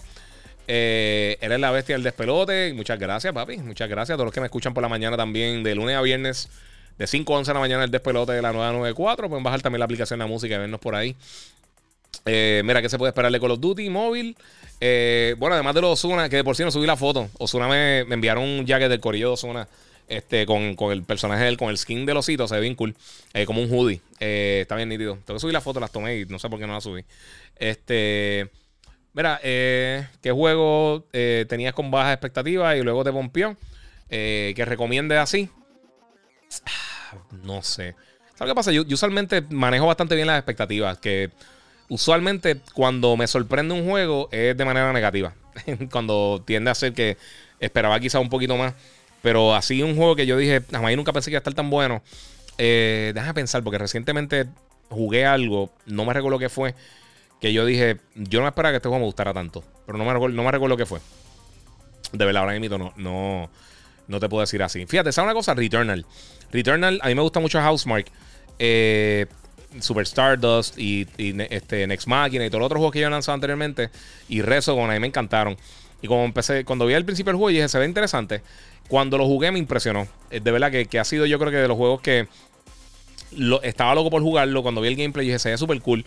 Pero yo no tenía unas expectativas súper altas. Y más que a mí no me encantan los juegos roguelike. No soy súper fan. Porque se me hace un dolor de cabeza para reseñarlo y todo eso. Pero me encantó. Estuvo bien cool. Ese fue uno que yo creo que me sorprendió bastante.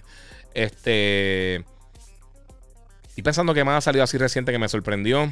Final Fantasy VII, yo lo jugué primero en E3, así que ya yo estaba claro de que el juego estaba bien cool. Con todo eso me sorprendió. Estaba mejor de lo que yo esperaba. Pensando así que otra cosa. No sé que es bien difícil. Es que también me llegan tantos juegos que yo a veces ni tengo idea qué pensar. Vamos a ver por acá. ¿De qué género saldría una nueva IP de PlayStation este jueves? No tengo ni idea, mano. Ni idea. Redex Gamer. Giga, yo tengo un problema. Mi TV me corre 120 Hz en Series X, pero no en PS5. Antes me bregaba en Plane, pero dejó de bregar. Y tengo un vicio V-Series. Debería estar bregando de mano. Depende del juego. Hay formas diferentes que lo puedes utilizar.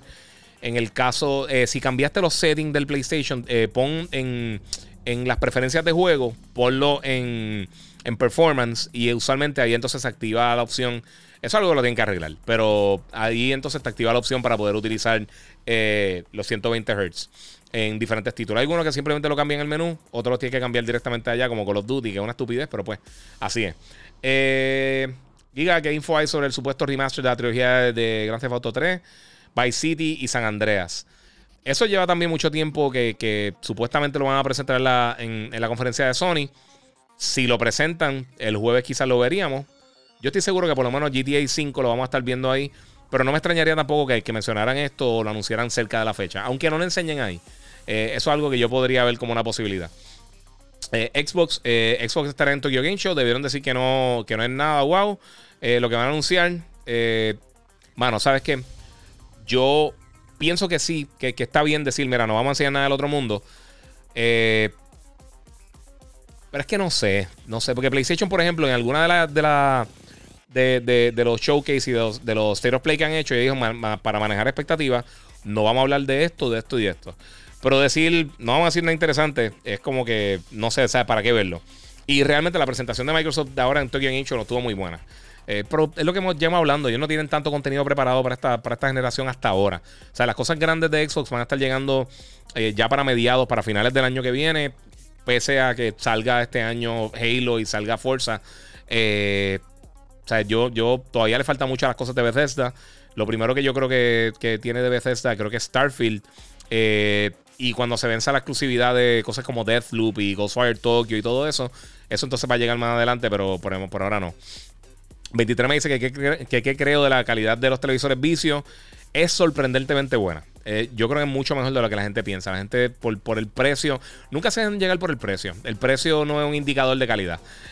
A veces lo es. A veces no. A veces por algo más económico tiende a tener mejor mejor propuesta para el consumidor que simplemente comprar lo más caro. No siempre comprar lo más caro es la mejor decisión. Esa es la mejor opción. Esa es la mejor manera de decirlo, yo creo. Mira, si yo lo cambio pero no tiene efecto, me gustaría saber qué harán, porque si no tendría que comprar todos los juegos que corran a 120 en el Xbox. Debería estar funcionando. Te puede que sea el cable. Coge el cable del Xbox, conecta solo el Play, mirar si es eso, que tiene algún tipo de problema con el HDMI, o cambia el puerto, mirar si switcharlos de puerto, a ver si eso te funciona, porque no deberías tener problemas. Yo estoy corriendo Vanguard, lo cogí a 120 Hz. Yo juego siempre Call of Duty, yo lo tengo a 120 Hz. Y no, ¿qué es lo otro que estoy jugando a 120 Hz? Creo que Tony Hawk lo está jugando también 120 Hz en Play. Que de por sí Tony Hawk está bestial. Si no lo han jugado, Tony Hawk Pro Skater Unido está durísimo. Desde el 2002 no tiraban un Metroid nuevo. Metroid Fusion, si no me equivoco. Sí, Metroid Fusion. Ese sí fue nuevo. Exacto, ese fue para Game Boy Advance. O sea que estamos hablando ya de un paquetón de años. ¿Qué crees? Ok, Ipo dice: Giga, ¿qué pasó con la saga de Splinter Cell? Era muy buena. Mano, Ubisoft lleva jugando con nuestros corazones. Echando de adelante para atrás con enseñándonos gotitas de que Sam Fisher va a estar en Rainbow Six, o va a estar en Ghost Recon, o lo que sea, y no acaban de tirar un juego. Si se quieren tomar su tiempo y hacer el mejor juego posible, yo no tengo problema con eso, pero a mí me encantaría ver un juego nítido de espionaje por acá. Oye, muchas gracias a Oscar, que se tiró también otro super chat por aquí en YouTube. Se lo agradezco muchísimo, lo activé. Si pueden utilizarlo, saben que lo pueden hacer. Mira, per character, doing Chaka Signs. Ok, ese es el de esto acá. Qué cool. Sí, es que acá en el chat no me sale emoji, me sale acá. De hecho, papi, te lo agradezco. Nomar631, saludos Giga, ¿cuál es tu personaje favorito de Tekken? Lei Wulong. Lei Wulong, básicamente originalmente era como un play de Jackie Chan, el Drunken Master, y ahí soy un caballito con eso. El otro día estuve jugando con un chamaco, estuve jugando con un pana, y no tenía acceso a Lei, y yo sé jugar con otros personajes también, pero el más que me gusta usar es ese. Me gusta que tiene muchas movidas, tiene unos diferentes stands que te puedes parar de diferentes maneras y eso, está súper cool. Saludos Giga, dice Josué Núñez. Papi, gracias por el apoyo, papá. ¿Qué sería mejor usar para PS5? SSD o hard drive. Si es externo, si hay un poquito de diferencia leve entre un hard drive y un SSD. Pero si vas a estar poniendo juegos de Play 4, anyway, realmente el hard drive te sale más barato, puedes conseguir más espacio. Y la diferencia entre un SSD conectado por USB a un hard drive externo, por lo menos para el Play 5, no creo que valga la pena el costo mucho más alto del SSD. Ya cuando pones la memoria interna, pues solamente puedes usar un M2 Drive. Ahí es donde único puedes correr los juegos de Play 5. O sea que eso es otra historia totalmente. Cuando llegue el update y cuando tengas la oportunidad de comprarlo, pues entonces ahí tienes más opciones. Pero por ahora no creo que valga la pena. Mira, viene Giga, hace Patreon. ¿Tienen que venir pesos? Sí, vamos por allá, papi. Vamos por ahí con eso.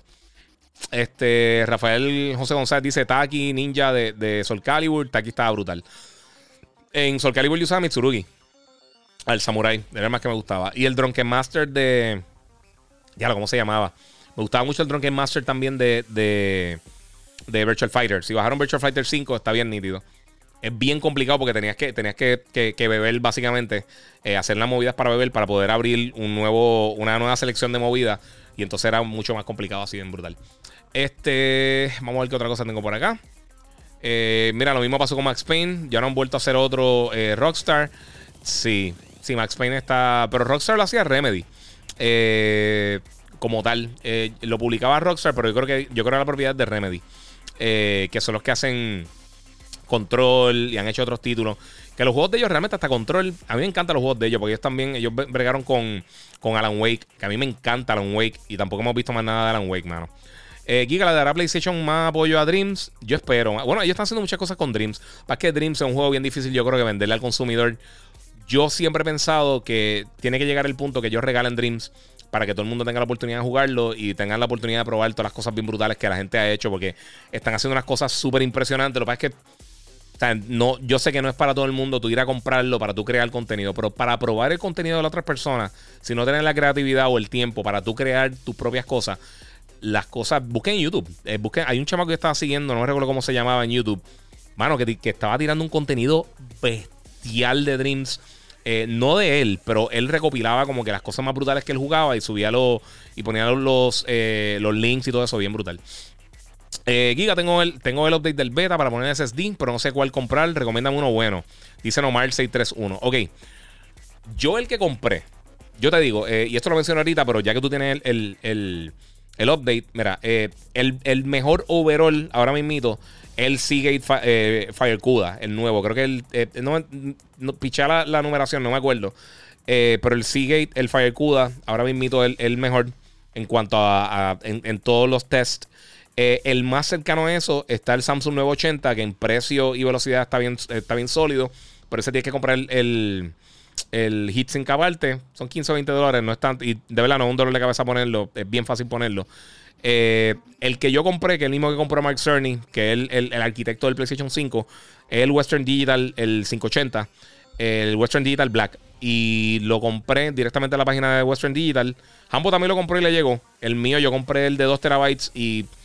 no lo tenían al momento, chipió más tarde. Ahora mismo se quedó pillado por lo del huracán Ida en Estados Unidos. Y estoy esperando que me llegue. Pero compré el de 2 terabytes con heatsink integrado. Es cosa de ponerlo ya y debería funcionarte. Saludos, Giga. Gran Turismo 7, 2022. Posiblemente. Eso es lo que se supone. Se supone que venga para el año que viene. Pero si hay un estudio que es famoso por atrasar cosas en PlayStation, es Polyphony. Vamos a ver si el juego lo enseñan. Vamos a ver si está ready para el año que viene o no. Porque ya Horizon tiene fecha. Horizon yo creo que ya no cambia de fecha. Y vamos a ver qué pasa con God of War. Vamos a ver por acá. Núñez dice: by the way, estoy loco que anuncien Collector's Edition de Call of Duty y Battlefield. Sí, mano, yo espero también que anuncien algo. Yo imagino que anunciarán algún tipo de cosa en las próximas semanas. No me extrañaría que ahora estas próximas 2 semanas de beta de Call of Duty que anuncien algo durante ese periodo. Y entonces ya llegando al beta de Call of Duty que también den detalles adicionales. Elio Rivera, mira, saludos desde New Jersey. Un juego de Black o Socom hoy día mataría a todos los shooters que hay. A mí me encantaría Black. Black, la gente no se acuerda mucho de ese juego. Estaba bien cool. Ese juego estaba bien nítido. Ese era de Criterion, si no me equivoco, que lo hicieron. Y Socom a mí me encantaba, mano. El último Socom, el problema fue que salió justo cuando estuvo el hack de PlayStation Network, que el servicio estuvo un mes fuera de servicio. Y, mano, el juego se lo llevó la corriente. Simplemente porque el juego estaba bien cool. Yo lo tuve para reseñarlo casi una semana antes que saliera, creo que fue, si mal no me recuerdo. Y entonces estuvo el hack y no lo podía jugar. O sea, creo que era Confrontation que se llamaba. Estaba pensando si lo tenía ahí, pero no lo tengo ahí. Y estaba bien cool, man. A mí me encantaba ese juego, pero pues murió. Eventualmente yo me imagino que van a estar tirando otro Socom. Yo me imagino que la franquicia regresa. Mira, por mi madre, que enseñen más de Deathloop. Eso viene por ahí, recuerda, el juego está ya a punto de decir algo. Mira, ¿qué se espera del PlayStation Showcase? Dice aquí 20 minutos más de Deathloop. No creo. Tengo un Series X a la venta, sellado. Dice caja GF08. Cool. Giga, está duro el jacket de Diamond Dogs. Gracias, mano. Tienen la espalda. A ver si puedo. Tiene atrás el logo grande de Diamond Dogs. Lo compré en Insert Coin. Ellos no lo recomiendo. Tienen unas cosas bien cool, pero se tardan un montón en el shipping. El shipping es bien caro. Y compré 2 jackets adicionales. Compré uno de PlayStation y compré otro de... no me acuerdo de qué fue. Y no me gustó mucho la calidad. Este está cool. Este está nítido. Pero de los demás no me mataron la calidad. Y este lo he usado aquí, pero realmente no lo uso afuera porque no era lo que... se ve, me gusta para hacer los live y eso. Pero sinceramente lo dejo en casa. No me gusta como para llevármelo por ahí. Está medio boquetú. Siendo bien honesto. La gente de Merchoid me gusta más, aunque es un dolor de cabeza que envíen para Puerto Rico. Y la gente también de Just Kick, que ahí yo compré un montón de jackets y un montón de hoodies. Y está bien cool. Tiene un montón de contenido bien nítido.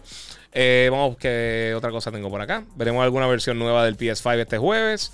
No creo, mano. Tengo a Jun oficial. Mira, ¿cuándo crees que ya Call of Duty ya no permita el Chrono Aimbot? Porque la verdad que el juego no me está gustando ya. ¿Sabe una cosa? Es que yo sé que ustedes están jugando Warzone. Yo estoy jugando Black Ops. Y yo realmente nunca tengo problemas con eso. A veces tengo problemas de que se desconecta. Pero yo realmente no me encuentro con muchos pillos realmente cuando estoy jugando.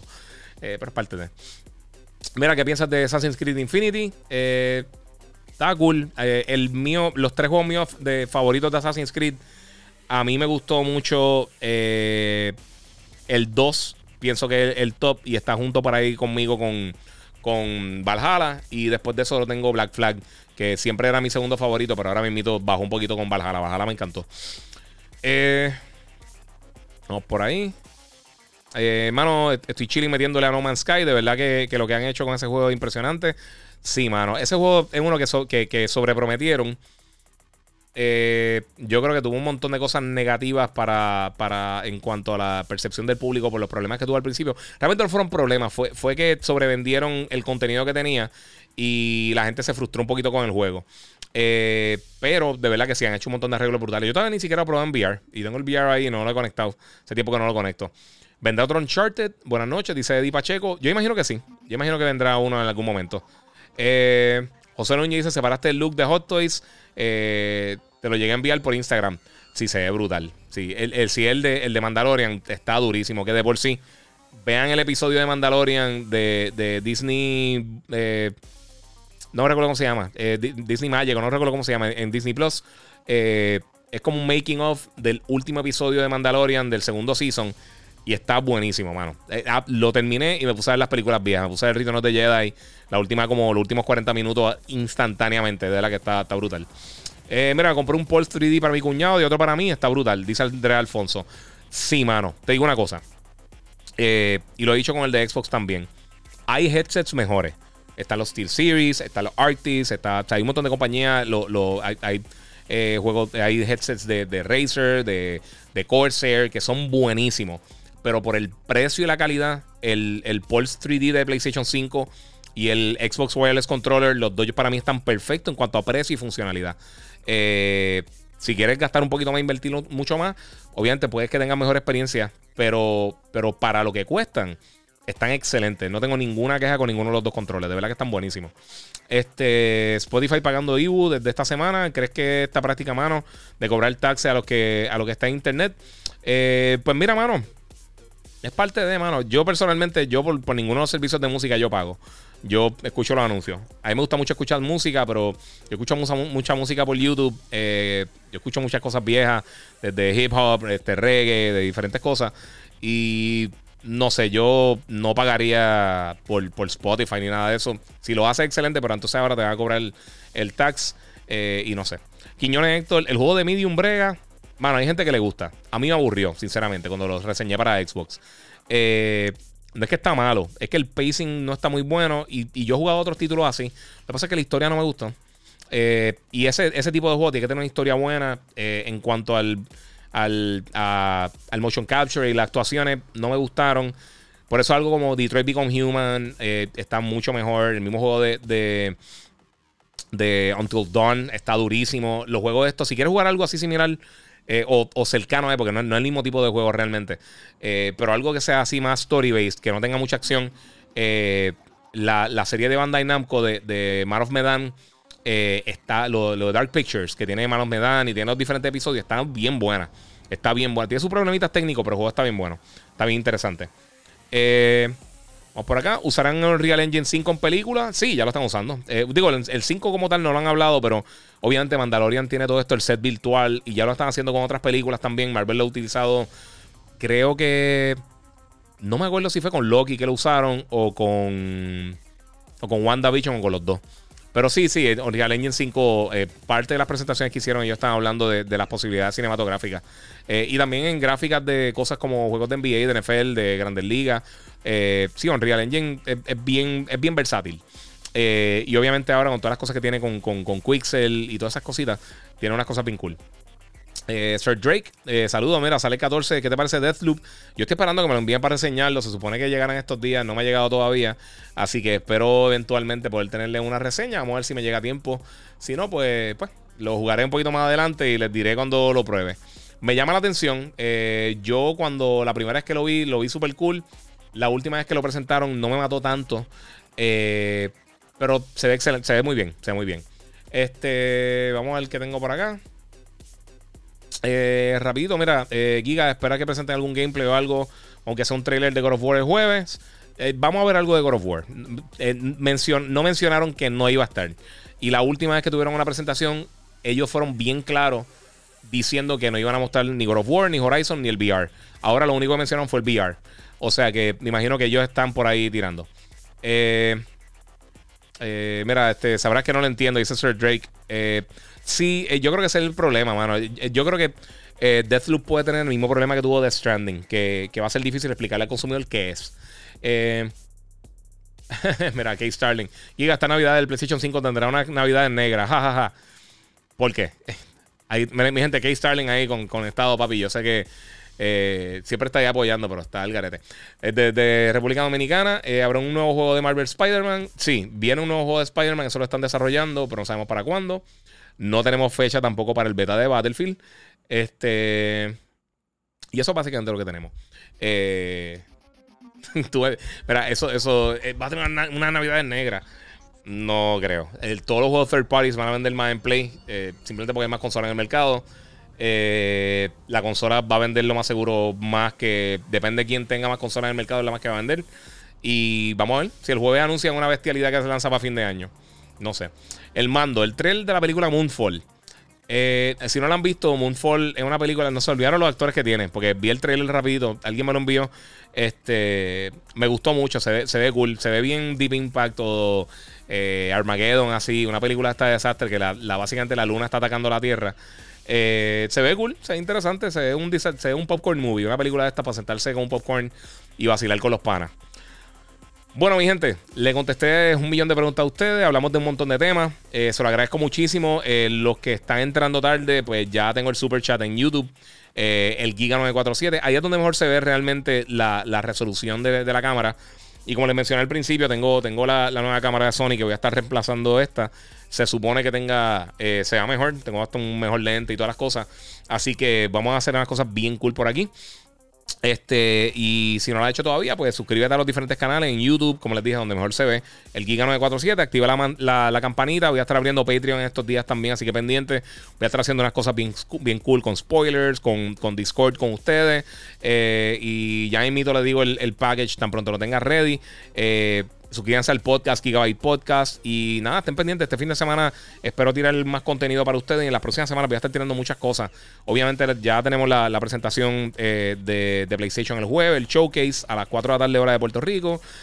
Voy a estar también reseñando varios títulos que vienen por ahí. Muchos de ellos no puedo hablar de ellos, pero voy a estar reseñando varias cosas por ahí.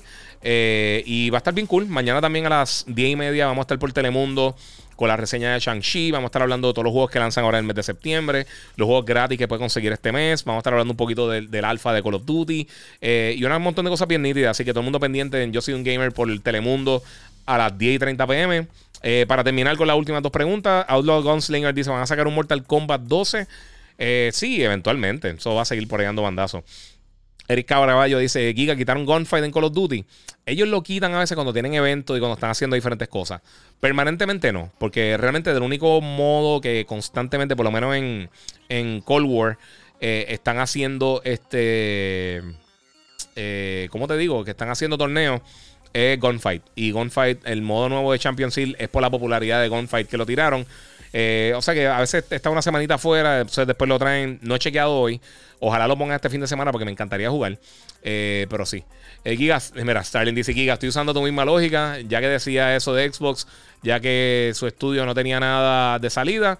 Esta ocasión es Sony. Eso me dice que no estaban preparados para su primer año de salida. Todo lo que han lanzado durante el último año. O sea, eso es lo único que tengo que decir. Todo lo que han lanzado durante el último año. Y el jueves tienen un anuncio, o sea que puede que todavía tengan un par de cosas grandes. Todavía queda Kena, todavía queda Deathloop, todavía queda un montón de cosas. Así que no sé qué decirte. Fácil decirte que estás equivocado, pero eso es parte de papi. Gracias por el apoyo mil veces por ahí. El mando, gracias Giga, anuncié el Patreon que me uno. Sí, mano, de Arsi. Si puedo bregar con lo de la cámara y eso hoy, si no, pues mañana sin falta. Entonces termino todo el reguero de cosas que hay que hacer para el Patreon, para entonces tener eso para ir para ustedes. Mi gente, muchas gracias por estar aquí conmigo. Nos fuimos 2:14. Hace tiempo no hacía un podcast tan largo. Esto lo voy a estar subiendo a Gigabyte Podcast. Si no lo has hecho, suscríbete. Si llegaste tarde, pues tienes la oportunidad entonces también de entrar y ver el video completo con todos los trailers y con todas las cosas que discutimos. Hablando del showcase de Horizon, hablamos de Call of Duty, hablamos de Shang-Chi, de What If, de Project Magnum, de NBA 2K, de Ghost of Tsushima. Hablamos de un montón de cosas. Así que si quieren ver todo eso y te lo perdiste, llegaste tarde, pues lo puedes hacer en cualquiera de los portales o lo puedes escuchar en Gigabyte Podcast. Así que muchas gracias, corillo, por todo este tiempito que estuvieron aquí conmigo. Seguimos vacilando. Fin de semana largo. Apaguen las alarmas del lunes si no trabajan, por si acaso se te olvidó apagarla. Y se lo agradezco mucho, como les digo siempre, corillo. Gracias por el apoyo, gracias a los que enviaron los super chats, que ahora van a estar disponibles en mi canal de YouTube. Y como les digo siempre, corillo, gracias y seguimos jugando.